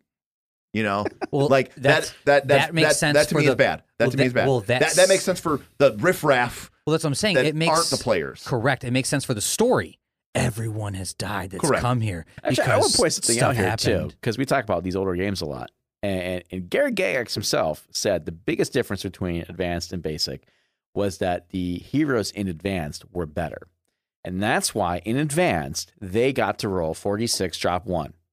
Because in basic, they roll 3d6 straight for your Billy scores. for your ability scores. Those characters were supposed to suck. And the ones that didn't suck would eventually become advanced. Mm, interesting. And Gary was like, you know, if you're playing Advanced Dungeons and Dragons, and of course everyone's playing Advanced Dungeons and Dragons because who wants to play not advanced, Sure. right? Um, Who wants to be a basic bitch? no one wants to be a basic bitch. Uh, your characters were better because they were supposed to live. Yeah. And that that so so even then, like like like like the rules were changed to be different because you Interesting. weren't supposed to die constantly. Right. I mean, it, it, You it- are supposed to die constantly, in basic, but in basic, you're not a hero. You're a dude. I mean, there is. I mean, we could discuss the philosophy of what is an acceptable failure rate. Uh, sure, that could I be mean, its whole you other still, You podcast. still died a lot. Yeah, you still died a lot, but that could be a whole other podcast. But what I was getting at is, you know, I'm telling you about this dungeon that you can get to. It's probably very dangerous, Mm-hmm. but but there's also this idea of this dungeon that is even the ruby is a child's trinket compared to the you know the massive awesome Right. treasure that awaits in that thing, and you're like, oh, well, I'm gonna go there. Like, well, no, The ruby's in baby thug, Oh. That- but the real treasure's in. that is way big too boy hard fuck. for you to get. Mm. That's way too hard for you to get to, and you're like, damn. I don't like being told that I can't do Right. something. And here's the thing. And, and, and- and- up, Well, no, you do. You have Exactly. to level up and get stronger. And you're like, well, how do I get level up and get stronger? Do I go out in the wilderness and kill a bunch of gnolls? No, because in basic need, that would give you almost no experience. Hmm. How did you get a lot of experience? Find more treasure. You got in treasure. So then why did you want to go to the dungeon? Because that's where the treasure was. Now I will still if you say, went out into the wilderness for six weeks and killed nothing but gnolls, you might come back with your pockets full of coppers and you might only have a couple hundred XP and you're not even level two. But if you find the dungeon Sounds and you can beat the simulationist. treasures, or you can beat the traps, then Traps, you'll come yeah. home laden with gems and rubies and jewels and gold and silver. And now you're level three. And now that difficult thing that was an impossibility at level one now seems within reach. now the thing to remember though is even in third edition, which doesn't reward experience for treasure, gold is still how you break your character. well, because you can just buy Whatever you whatever need. you want. And that, that's how I think of look it. at the power of consumables, even in Yeah. our PF2 game. Now in PF1, it was even more Oh, really? right. Well, PF1 was third edition. Yeah. Well, that's, That's how I what I'm see saying. it. You, you you talk about going to get treasure because that's XP, but I'm like, yeah, that's XP is fine because I'm leveling up because I'm also just buying Well, the this is- freaking next great sword. Well, this was also this is a big problem in fourth edition D and D. This is kind of a problem in Pathfinder two. If you look at a first edition character or a basic character, they're very boring. Mhm. The reason why people wanted gold was to level up. Okay. The reason why people wanted magical items was so that they could be cool. Right. Yeah. Do something. But in fourth edition, third edition was very was kind of a mix. Yeah. and it was kind of confusing in a way. But like fourth edition said, you know what? It's kind of it- pe- this would comment. This was common a complaint was that my char- we, people used to be called magical item Christmas trees because their characters were like, I have my magical bracers and my magical elbow pads and my magical shoulder Mm-hmm, pads and my magical you know breastplate, and I'm just and then then the thing was it's like, and if I don't have those magical items, I'm nothing. I'm not cool. My stuff is cool. Right. I could see that. I And- do and- like stuff. And so in fourth edition, they said we're going to take the cool parts and move them onto your character, not their gear. Your gear is going to be tertiary. Think about Pathfinder 2. Mhm. So much of your character's It's all strength gear. is it, no. No. Wait, PF2? My, PF2, it's your feats. He's It's your I don't know. Bob My only maul thinks is about the really weapon. sweet. and so he's only thinking about the strike gear. right, it's true. My maul is really sweet. No, it's not. Okay. Oh, oh boy. well, excuse me. fighting words. Th- that maul is a. That mall made you exactly balanced. I don't know. By I was the a way- little above with that fearsome rune. By the way, uh, okay, you're right. You should have been a fear 1 Yeah. not frightened too. That's the di- that is the bit that is the distinctive difference. But guess what? Every other barbarian and every other fighter that's ever played Pathfinder 2 also had a plus two striking weapon Now I Probably get with it. fear because it's broken. with an elemental and a fear rune. it was I get probably it. a maul because those are also broken. no, all they're not ha- even. all No, they were gnomish hammers. flick. They were Gnomish gnomish flick. Ah. maces. Would a barbarian use a gnomish flick mace? Uh, the gnome adopted ones. It's not agile, so he gets to add his full rage uh, rage bonus to Okay. it. yeah, no, I, I He- get what you're saying. That's that's why I liked named weapons. This idea that you could only find uh, Excalibur in a dungeon, Right. And it's like other than that, you just have a sword. But if you found Excalibur, Well, I mean, pe- maybe you could level well, up and your pe- ability, well, your and strength. people didn't like that because they're like, well, my character uses uh, uh, gnomish flick maces, or my character uses uh, uh, tridents, and so or throws boulders. And so when I find a pl- oh, the amazing, awesome Excalibur, I can't believe. How much will you give me for this? All right, I'll sell it Did you guys do that in the 5e campaign? We found, oh yeah, it was Oh, yeah. literally Thor's hammer. in five E. You awarded us Thor's You got hammer, Mjolnir. Mjolnir, yes, and we they no, sold it. and we sold it for half because no one, no, one one used, used a no hammer. one used a hammer. What are we gonna do with it? Damn, I should have been playing in that campaign for sure. I'd have been using a hammer. Um, literally Thor's hammer. But Think- that's my think Thor point. was in the campaign. it's so cool to find like I like the ability of myself leveling up my weapon itself. I don't really get that idea, but I get the idea that maybe someone had crafted a better weapon. Well, it's not about that. It's about players have this identity, right? I bought art. I bought a mini. My character has a hammer on him. I'm not going to just be swapping out to whatever the next weapon is. A lot of times people have this story. You sound like you're about to buy some NFTs. Okay, this was my father's. this was my father's sword. Uh, you know, he gave it to me with his dying breath. And then, like you know, in D and D, it's like three levels later, you find a magic axe, and the game expects you to be like, and just throw your Well, 'cause that's father's. what it used to be. Listen, if you were a fighter in like AD and D, and you found a trident of fish command, that was awesome. Because you'd be like, all right, I'm Aquaman, and also you know, plus what is it? Plus one, two, No, I think it was a plus three. plus three, plus three trident. You're just piercing shit now. That sounds awesome. No, it was, and you I get a just pet like- shark. I think named Well, because- items are so cool. But Diablo sort of had But- that. yeah, I mean, how many feats feats did you have in a trident with Asius? well, you Well, don't I- have feats I don't and have- weapons. I don't. Yeah, Sure, they I did don't- I change didn't ha- that. also didn't have a trident. no, but that, that they got they did get, They did rid, of get that, rid of that. and I liked that Yeah, that was a good change because in PF one you would you would have a feat because tree in Pathfinder one, dedicated to your trident. yeah, in Pathfinder one, you would have taken weapon focused trident, or or Nick would have had weapon focus longsword, Yeah. weapon specialization longsword, and so when he picked up that Hmm. awesome trident, he actually probably wouldn't have used it because we actually would have been worse with it. correct. So PF2 did that really smart by getting rid of that. So I like only, that. The only place where that still exists in the game, and I don't like it, is the fighter at level five becomes master with only one group of weapons. Right. And I think they should just become master with the whole group of weapons. Or I mean, I'm sorry, all weapons. Yeah. That way a fighter is like, I am a master of everything. And if I find a cool axe, I'm gonna use that. But it doesn't really matter in Pathfinder 2 because it has a rune system and you can just put the runes in anything. I mean, literally in PF2, all I do is, is find something and go sell it. There's no, or take the rune off and then use it. And then There's use the rune. no reason to do anything else. That's so correct. finding the, the coolest, I mean, again, only reason Nick took that amazing Biden is because it was, he had no weapon. That's right. I mean, Yeah, he yeah. finds a Biden that he has no weapon. It's great because he lost his weapon earlier. But for anyone else, it's like, if I found that Biden and no one else was with me, I'd be like, yeah, well, how much can I get for this? Because I'm going to soup up my mall more. Right. And that's Well, and- sort of cool, but also like, I feel Well, like you know, well, the well- quest for Excalibur is cool. Sure. And so while we're on the topic of like sh- selling and you know, No, sorry. No, no, I think it's, Okay. but because th- that that's the other side. Going back to our original topic, which was sort of travel and Mhm. time. You know, we talked about being a montage, Mhm. right? In the movie, the travel scenes are the part that we skip over. We put a couple cool montages. There's some epic music by Howard Shore. Mhm. You know, it's we about see five minutes. it's about five minutes, and then we're Maybe a camp scene that you know, extended to ten. yeah, yeah. There's a camp scene of you seeing them sort of sitting around and doing their thing, and then it's on to the thing. So when when we talk about this, right, we are saying, uh, aren't we kind of like, aren't we spending a lot of time and focus and energy on what is essentially just the the journey? I mean, but again, only if it's cool. And so if you can make it cool, then it's worth it. But if But it's is- not, wait, it's wait, waste of But time. isn't, Wait, the, wait, but wait. isn't the cool thing the thing that you're trying to get to? Yeah, They but we both can be discussed cool. the reason that it part of the reason that's cool is because of how hard it is to get to that. So right, so this is the idea of earning your fun. Yeah.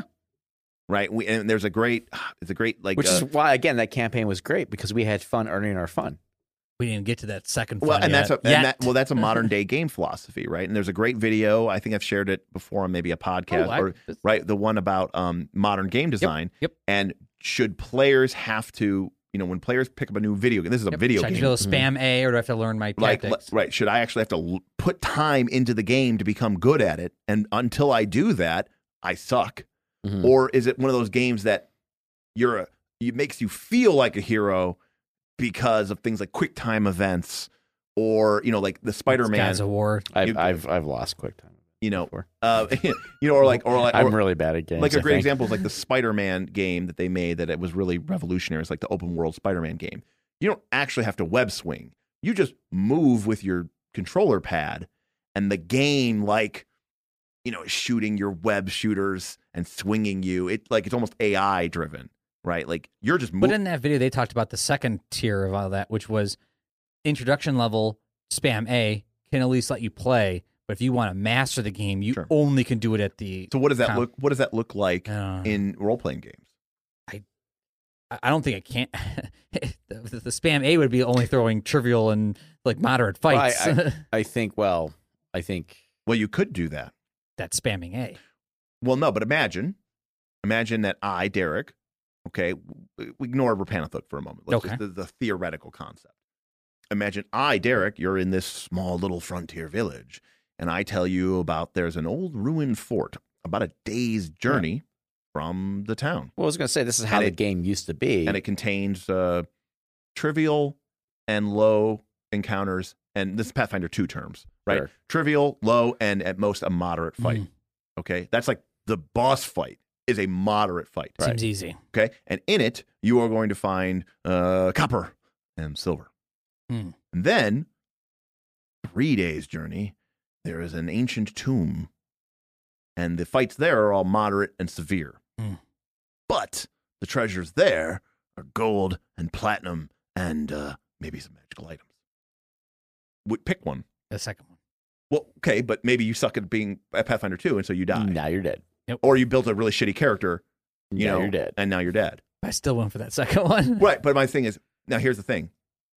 I think that's a valid choice, but I don't think modern game designers I think modern game designers would assume that players would choose to while they suck and then still be mad that they died. See, I thought I I, think you're right. thought you were going to go somewhere. A So I little bit thought they different I with thought that. they so they took that choice away from you. Yeah, They that's took why that choice away from You you. can only get a three Right. satisfaction. Because that's right. I, I was going to point out. So the way the game used to work, right? And this is important for the wilderness conversation because wilderness is actually a t- uh, an add-on. It wasn't in the default game, That is true. right? You started off, and your first adventure would be the dungeon outside of town. So no wilderness encounter. There might not even be a random encounter, right? Like you just go from the village immediately into the dungeon. And this is what you started at the early levels of the game. And then when you got to round fourth or fifth level, Third, actually. Is it third? Okay. Um, then the wilderness got introduced. So now you had to contend with this journey Hmm. to Mm. get there. And that's more of what we've been talking about today on the podcast. And then when you crossed that, you would then go into a more deadly dungeon. as an example, what we're talking about is when, when they released basic Dungeons and Dragons, it's called it's often called BX. Yeah, yeah. Because basic, it was actually two different books. Right. There was one called Basic, and it only had rules for your character up to level three. But it didn't have any rules for moving through the wilderness. It only had rules for your characters, one through three, and how to build a dungeon. The second book, the expert book, had rules for your character to go up to level seven or something. Mm-hmm. Mhm. It contained rules for the dungeon master about how to build a wilderness Hmm. and how to explore it. The assumption was that when you were low level slash, this was sort of the problem with basic. It was like low level slash you're also brand new. Right. It kind of conflated the two. Like you're literally brand new to the game. Like you've never played well, Dungeons and and I think Dragons this before. continues like Well, that Pathfinder means 2 you get more treats people low level characters like new players. You have less options, you have less choices. That's true. Well, Things like it- flanking don't matter nearly as much compared to that later on. Sure. That's because they want more people into the And I game. think well, yes, and I also think that's why for me personally, I'm so bored playing low level Sure. because I'm like, I've done this before. I get it. You know it. I want more choices. Like I'm not happy having two spells per day and then cantrips. Like you don't I- have anything left to learn. Yeah, I, I- this is not exciting to me. Whereas, whereas, imagine coming to Pathfinder two for the first time or fifth edition, you know, any of these games. Yeah. and I'm like, here are ten spells. Well, You'd and be it's funny. like, I mean, Bob, your your head explodes with the two spells that you have. Fifth edition did next- it smart Next time, because fireball. you know if edition goes levels one through three are tutorial levels. If Does you, it does it say that? it though? says that Does it says say in it? the book. Yeah, it says if you are an experienced players, not Oh, Here. I didn't know it said if you're that. experienced players, you should start the game at I level. mean, I know three. that we all like look at the XP Nope, chart and said we it. can see that. It's well, in then there. how do they run their APs? Like, say, Storm Storm King's. their APs are way different. Okay, I The- was, the- the- I mean, I don't know so much about the newer ones. Newer ones look like hot garbage, but like, like with the exception of um, whatever one is about the dragon, um, Horde of the Dragon Queen. Yeah, they are a lot more sandboxy. They're a lot more open. Like like the one you want to run. Like chapter three is here's a map of the wilderness. and well, Here's a key. to be clear, Have fun. Fifth when the edition- players get to here, fifth edition is chapter four starts. fifth edition is flat math. It can get away with that. Absolutely. Yeah. So it doesn't have to be a hallway the way PF two has to be. I mean, ca- you know, case in point, a level one, let's say you have a 16 strength, okay, in fifth, fifth edition, you rolled it or whatever, bought it. You're a fighter. Your attack bonus might is plus five. You get plus two from your proficiency. You get plus three from your strength. Yep. By the time you're level four or five, okay, your proficiency bonus is plus three, Yep. and uh, maybe, You, have a, Maybe. you have a plus one weapon. Your attack bonus is plus seven. So the difference between a level five character and a level one character is plus five to hit versus plus seven to hit. Yep. Now there's two ways to think about that. Some people look at that and go, "Man, that is the lamest thing ever," because they go, "My character didn't get stronger at all." No that's usually how I think of it. Mm-hmm. That's what I am. But the way that I think about it is, I go, oh, "That's kind of sweet." I like. Um, I'm, I'm. I will go on record as saying this. I hate. Hate's a strong word. There's a lot about Fifth Edition I do not like. Mhm. Um, I got a chance to play test it early, and I thought there was some really cool stuff there that they really backed away from. I thought that they threw the baby out with the bathwater, and they took a lot of the amazing things that they did in Fourth Edition and got rid of it and they went super super old school retro and basically made a kind of slightly polished completely totally unplay tested version of an osr game Yeah, it's like Yeah. second edition of a little bit more streamlining. but what i like about the game is actually the flat math i have been playing these games for a long time Yeah. watching numbers go up is so it's like watching paint dry to me i hate it i hate it every time Interesting, every, interesting. every time we level up in pathfinder 2 and i have to add a plus one to all my numbers i want to kill myself I and that's The the part other I actually day, I like. was seriously considering buying on off Amazon like a pack of erasers because I'm going through so many.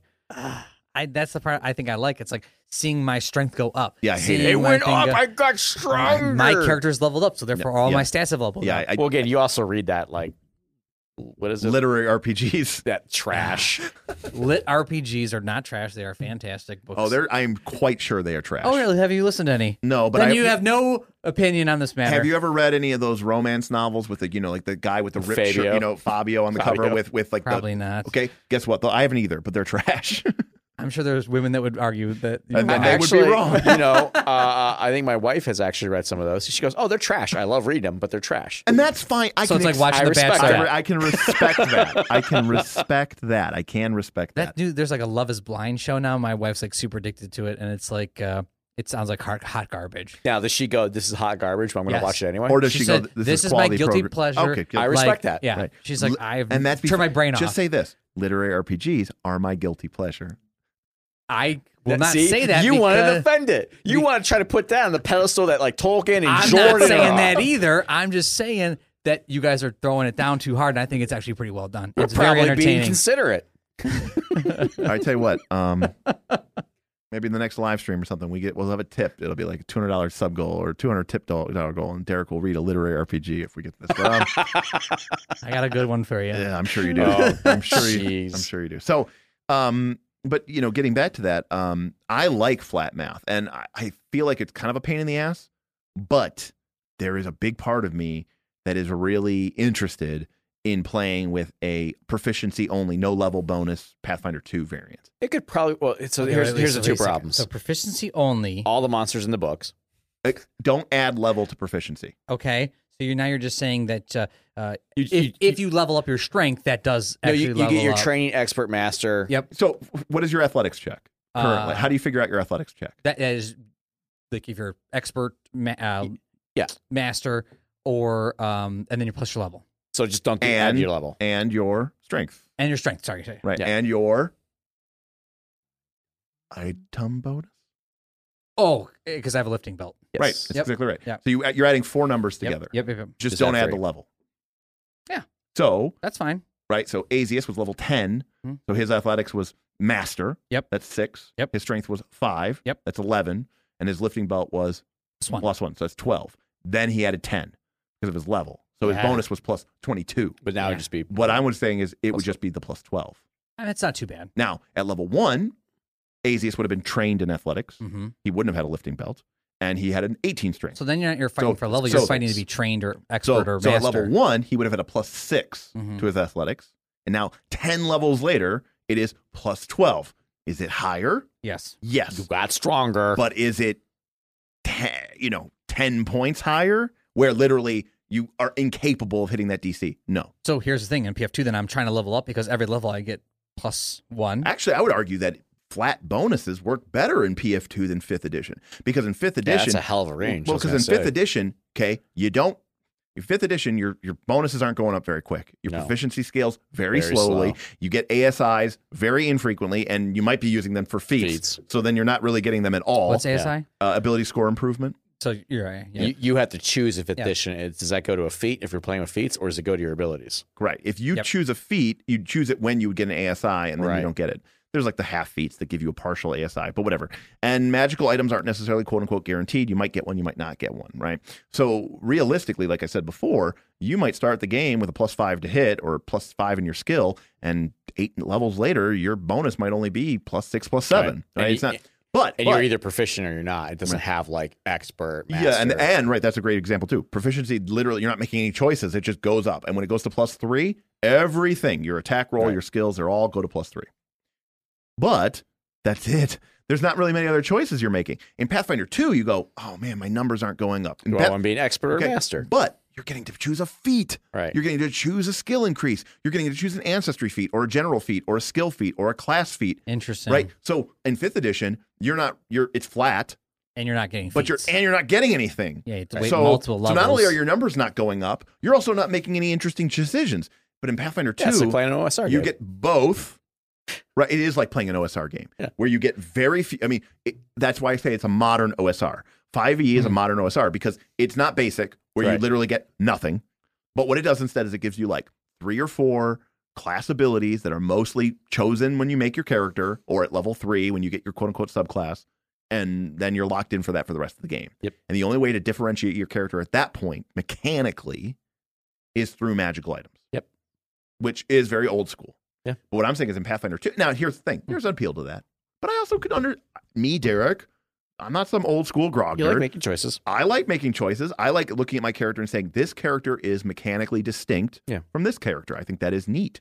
I think that's really fun, especially when it helps me tell uh, something about my character. You know, Yeah. my character is the one who has Just this. merge the two. The Okay. role playing Well- needs to be represented mechanically. Mechanics need to be role played, and role playing needs to be mechanicized. It's, Yeah. it's a it's a yin yang gradient. But what I'm saying is, in Pathfinder 2, if you get rid of the level bonus, it's kind of a little bit more like Fifth Edition, where it's flat. But You you're still get choices. but you're still you getting know? choices every level. So Hmm. so it's a lot more exciting to me. Yeah. But the net effect of it is Did PF1 go up? PF1 is third edition, which is Oh, a yeah. little wonky. You don't add level flat Yeah. out. You don't add you just don't add level to your abilities. you, you would get things like like every level you get skill points and you're gonna put them into the skills that you're good at so your skills are effectively going to go up every level and if you're like a fighter your base attack is going to go up every level So like in, in like third edition, a fighter every level gets plus 1 to hit. Mm-hmm. So at level 20, you Right. have a plus 20 to hit. Right. Plus your strength, plus your other stuff. So essentially a fighter Very is at- similar to is PF2. very similar in that way. Um and now uh, so- other classes would like the bard would not advance as fast so every like Now- other level Now, to be clear, this is a mistake that fifth edition made because you might say, was that a modern thing? No, because if you go back to basic or you go back to first edition AD and same D, thing the fighter Thaco, Yeah. got better by one every level every level. Yeah. that meant that essentially in first edition, the fighter was getting plus one to hit every level. but that's Hmm. not fifth edition No. the fighter does not get better the like fighter that. does not get better. Okay, but they do in Pathfinder two because of the proficiency system. Right. Right. Okay, and you do get better faster than other people. Right. Especially if you were to add like a mythic, like I would want to. Right, right. But like, because now you're like, oh, okay, well, we are all advancing, but I'm advancing faster, so I am getting better than other people, and the math is flat, so I am actually quite good. I am actually quite better because what you get run into this problem is then Pathfinder two. This is the thing I don't like about it is once you're a couple levels ahead of a creature, you, the creature is literally useless. that's Yeah. not even exist But shouldn't that be the case? It depends. no it- It's it's like not, e, I, it's I not feel even like in rewarding. 5e, if you fight like something that's really, like super weak and irrelevant, it can still fuck you uh, up. It- that is correct. That is but in but in PF2, it's like Well, yeah, I mean, so it's here- just this is crush how it. five E works. I feel like it should be more just crush it. The Oh, I'm a biggest beast difference- now. I think between that's a very level- video game feel. That's how I like to feel. yeah, five E was going more for like the even Conan can't fight eight creatures at once feel. Right. Correct. Because I mean, the idea is this: Who are you? You're a person. I'm Bob. Okay, but here's the. the let me rephrase it. Your character at level ten. What are they? Yeah, barbarian. Sure, but what are they? Dwarf? Humanoid? Sure, but are they? Did they get superpowers? Did they get? Did they wear a juggernaut helmet? He Did has they- a juggernaut skill? Did they? Did they get? Did they get imbued with the power of the sun? No. They're a No. dude who gets angry. They're they're just a dude. They're fundamentally the same dude they were at level one. So But his reflexes are faster. so how come he's not afraid of somebody stabbing him with a spear? because he'll catch it. It's like Drax says, nothing goes over my head, I'll catch it. Right. And then Drax also got one shot by Thanos. So, you know, also, that was a superhero. that's also a superhero. That is actually true. It's probably bad example. So Say, uh, maybe perfect you want to play a example. superhero yeah, game. Bob, I maybe don't you just know. want to play a superhero game. I told you if you played Mutant Mastermind IBN. uh, I had a character, Captain Ohio, who's basically just a ripoff of Superman, and he was just indestructible. You know what that meant? That meant unless Derek did enough But- damage over a certain threshold, which anything that was like normal, so could do. basically, in, in I was immune in, to it. in PF2 terms, he had in, indestructibility. If a creature was lower level than him, it could deal zero damage to him. right? I'd get shot, nothing. He, he, I could shoot him with a bullet. How and badass did you feel? It was awesome. It was awesome. That's exactly my point. routine. and very fitting. And Derek would be like, "That's very fitting. That's how Superman could could Captain Ohio get shot in the eye and be fine? Yes, Yes. Yes. I had to bust out tanks, or I had to use, or I had to use saltanium bullets, Right. Because he was weak to Sweet salt. saltanium. Mm. Ohio is because of all the salt mines. in I was Ohio. like, what salt? salt- Is it just salt- salt? Well, saltanium is is radioactive salt mined from underneath Lake Erie, which which probably is actually true. which Yes. which was his weakness That was as my Captain weakness. Ohio, who gained his powers from the from the great magical Great Buckeye. right. I love that character. Don't. He was also joined by uh, a character who could control gravity named Densis, and then Mister Canada.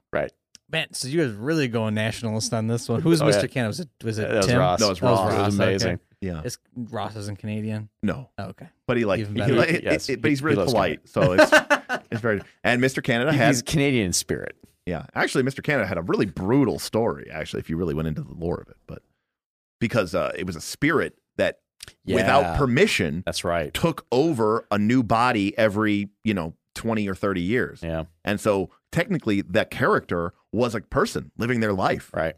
and then one day they were basically the, the it's like uh, Doctor Fate. You know who Doctor Yep, Fate yep, is? yep, yep, from DC. from DC Yep. with the helmet. Yep. Doctor Fate is the helmet. Yep. And it like takes over the host, and the host's personality, the host's memories are all like buried deep and doesn't get to subsume. So the spirit of Mister Canada would take over a host and suffuse it. Yeah. That's why. okay, That's why the only thing that could kill Mister Canada was fire. And that's why at the end, before he died in the nuclear explosion, he had the Mark V drone kill him with his Yes, di- that's diagram. right. Because That's as right. long as he died not from the explosion of fire, but from a knife to the heart, He would the reincarnate. spirit would basically. reincarnate. Yeah. It was like keeping the avatar alive. Hmm. Yeah. Anyways, There's a, there was so much lore in these campaigns.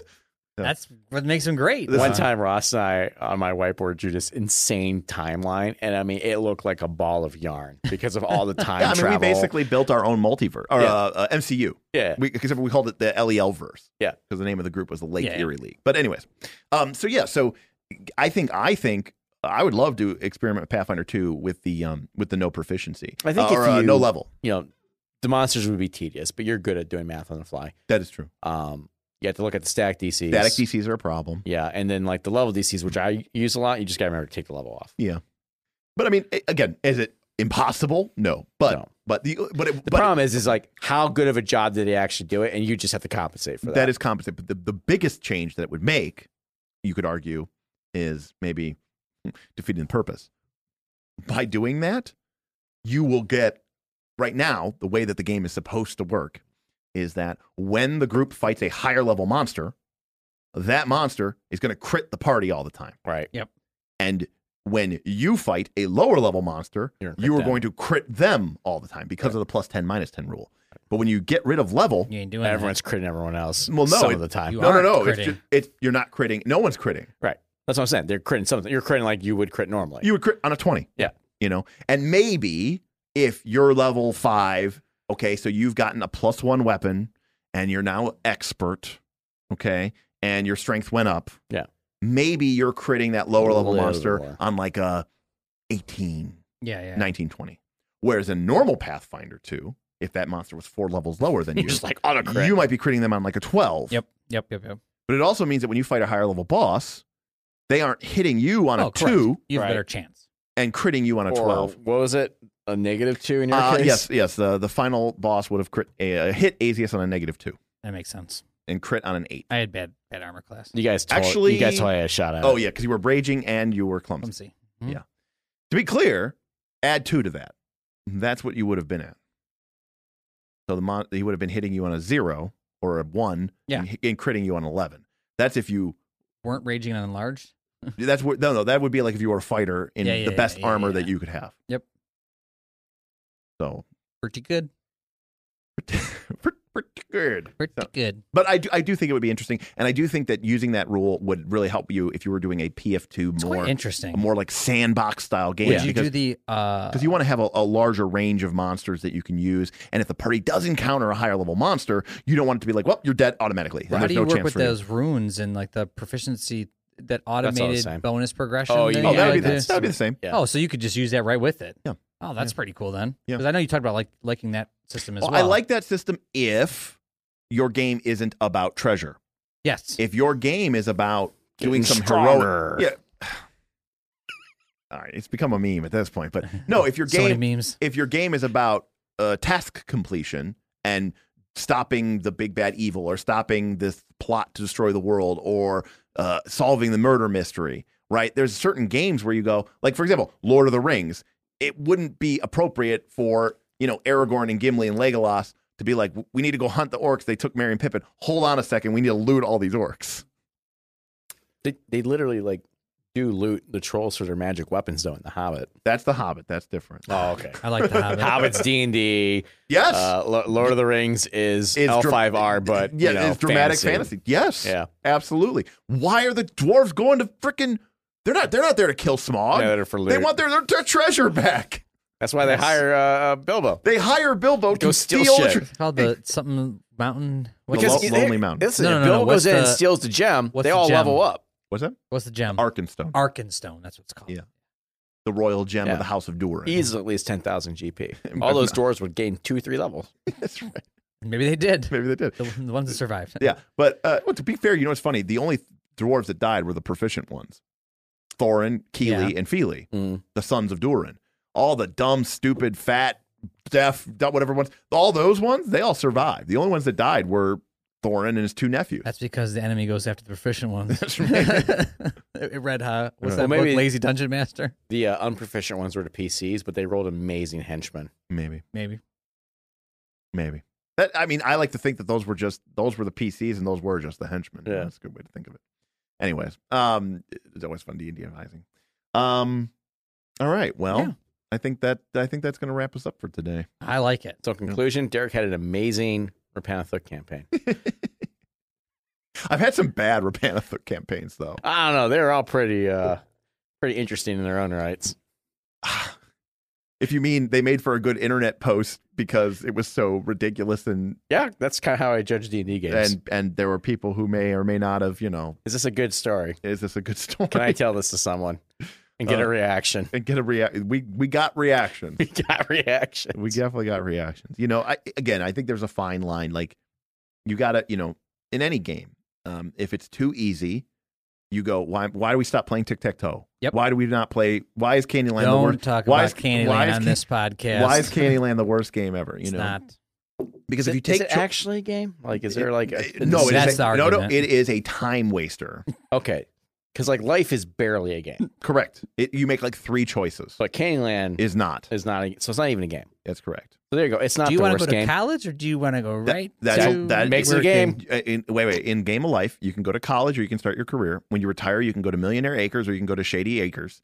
You can buy insurance, fire insurance or not. You can buy home insurance or not. You can buy stocks, spin Stock the one, wheel Yep. or yep, not. So you're making like seven choices. Yep. So it's like fifth edition. The game of life is fifth edition. yes. and that's what the podcast is summed up to. the game fifth edition is the game of life. All right. Well, um we'll leave it on that. Yeah, Uh, That's we'll a leave good- it on that's a that. good ending. We'll go on that one. So I want to say thanks to Aaron and Bob for uh, for joining me today, and I want to say thank you to all of you for for joining us. Uh, and we'll see you next time here on the Late Night Show. Thanks for joining the Knights of Last Call. Peace.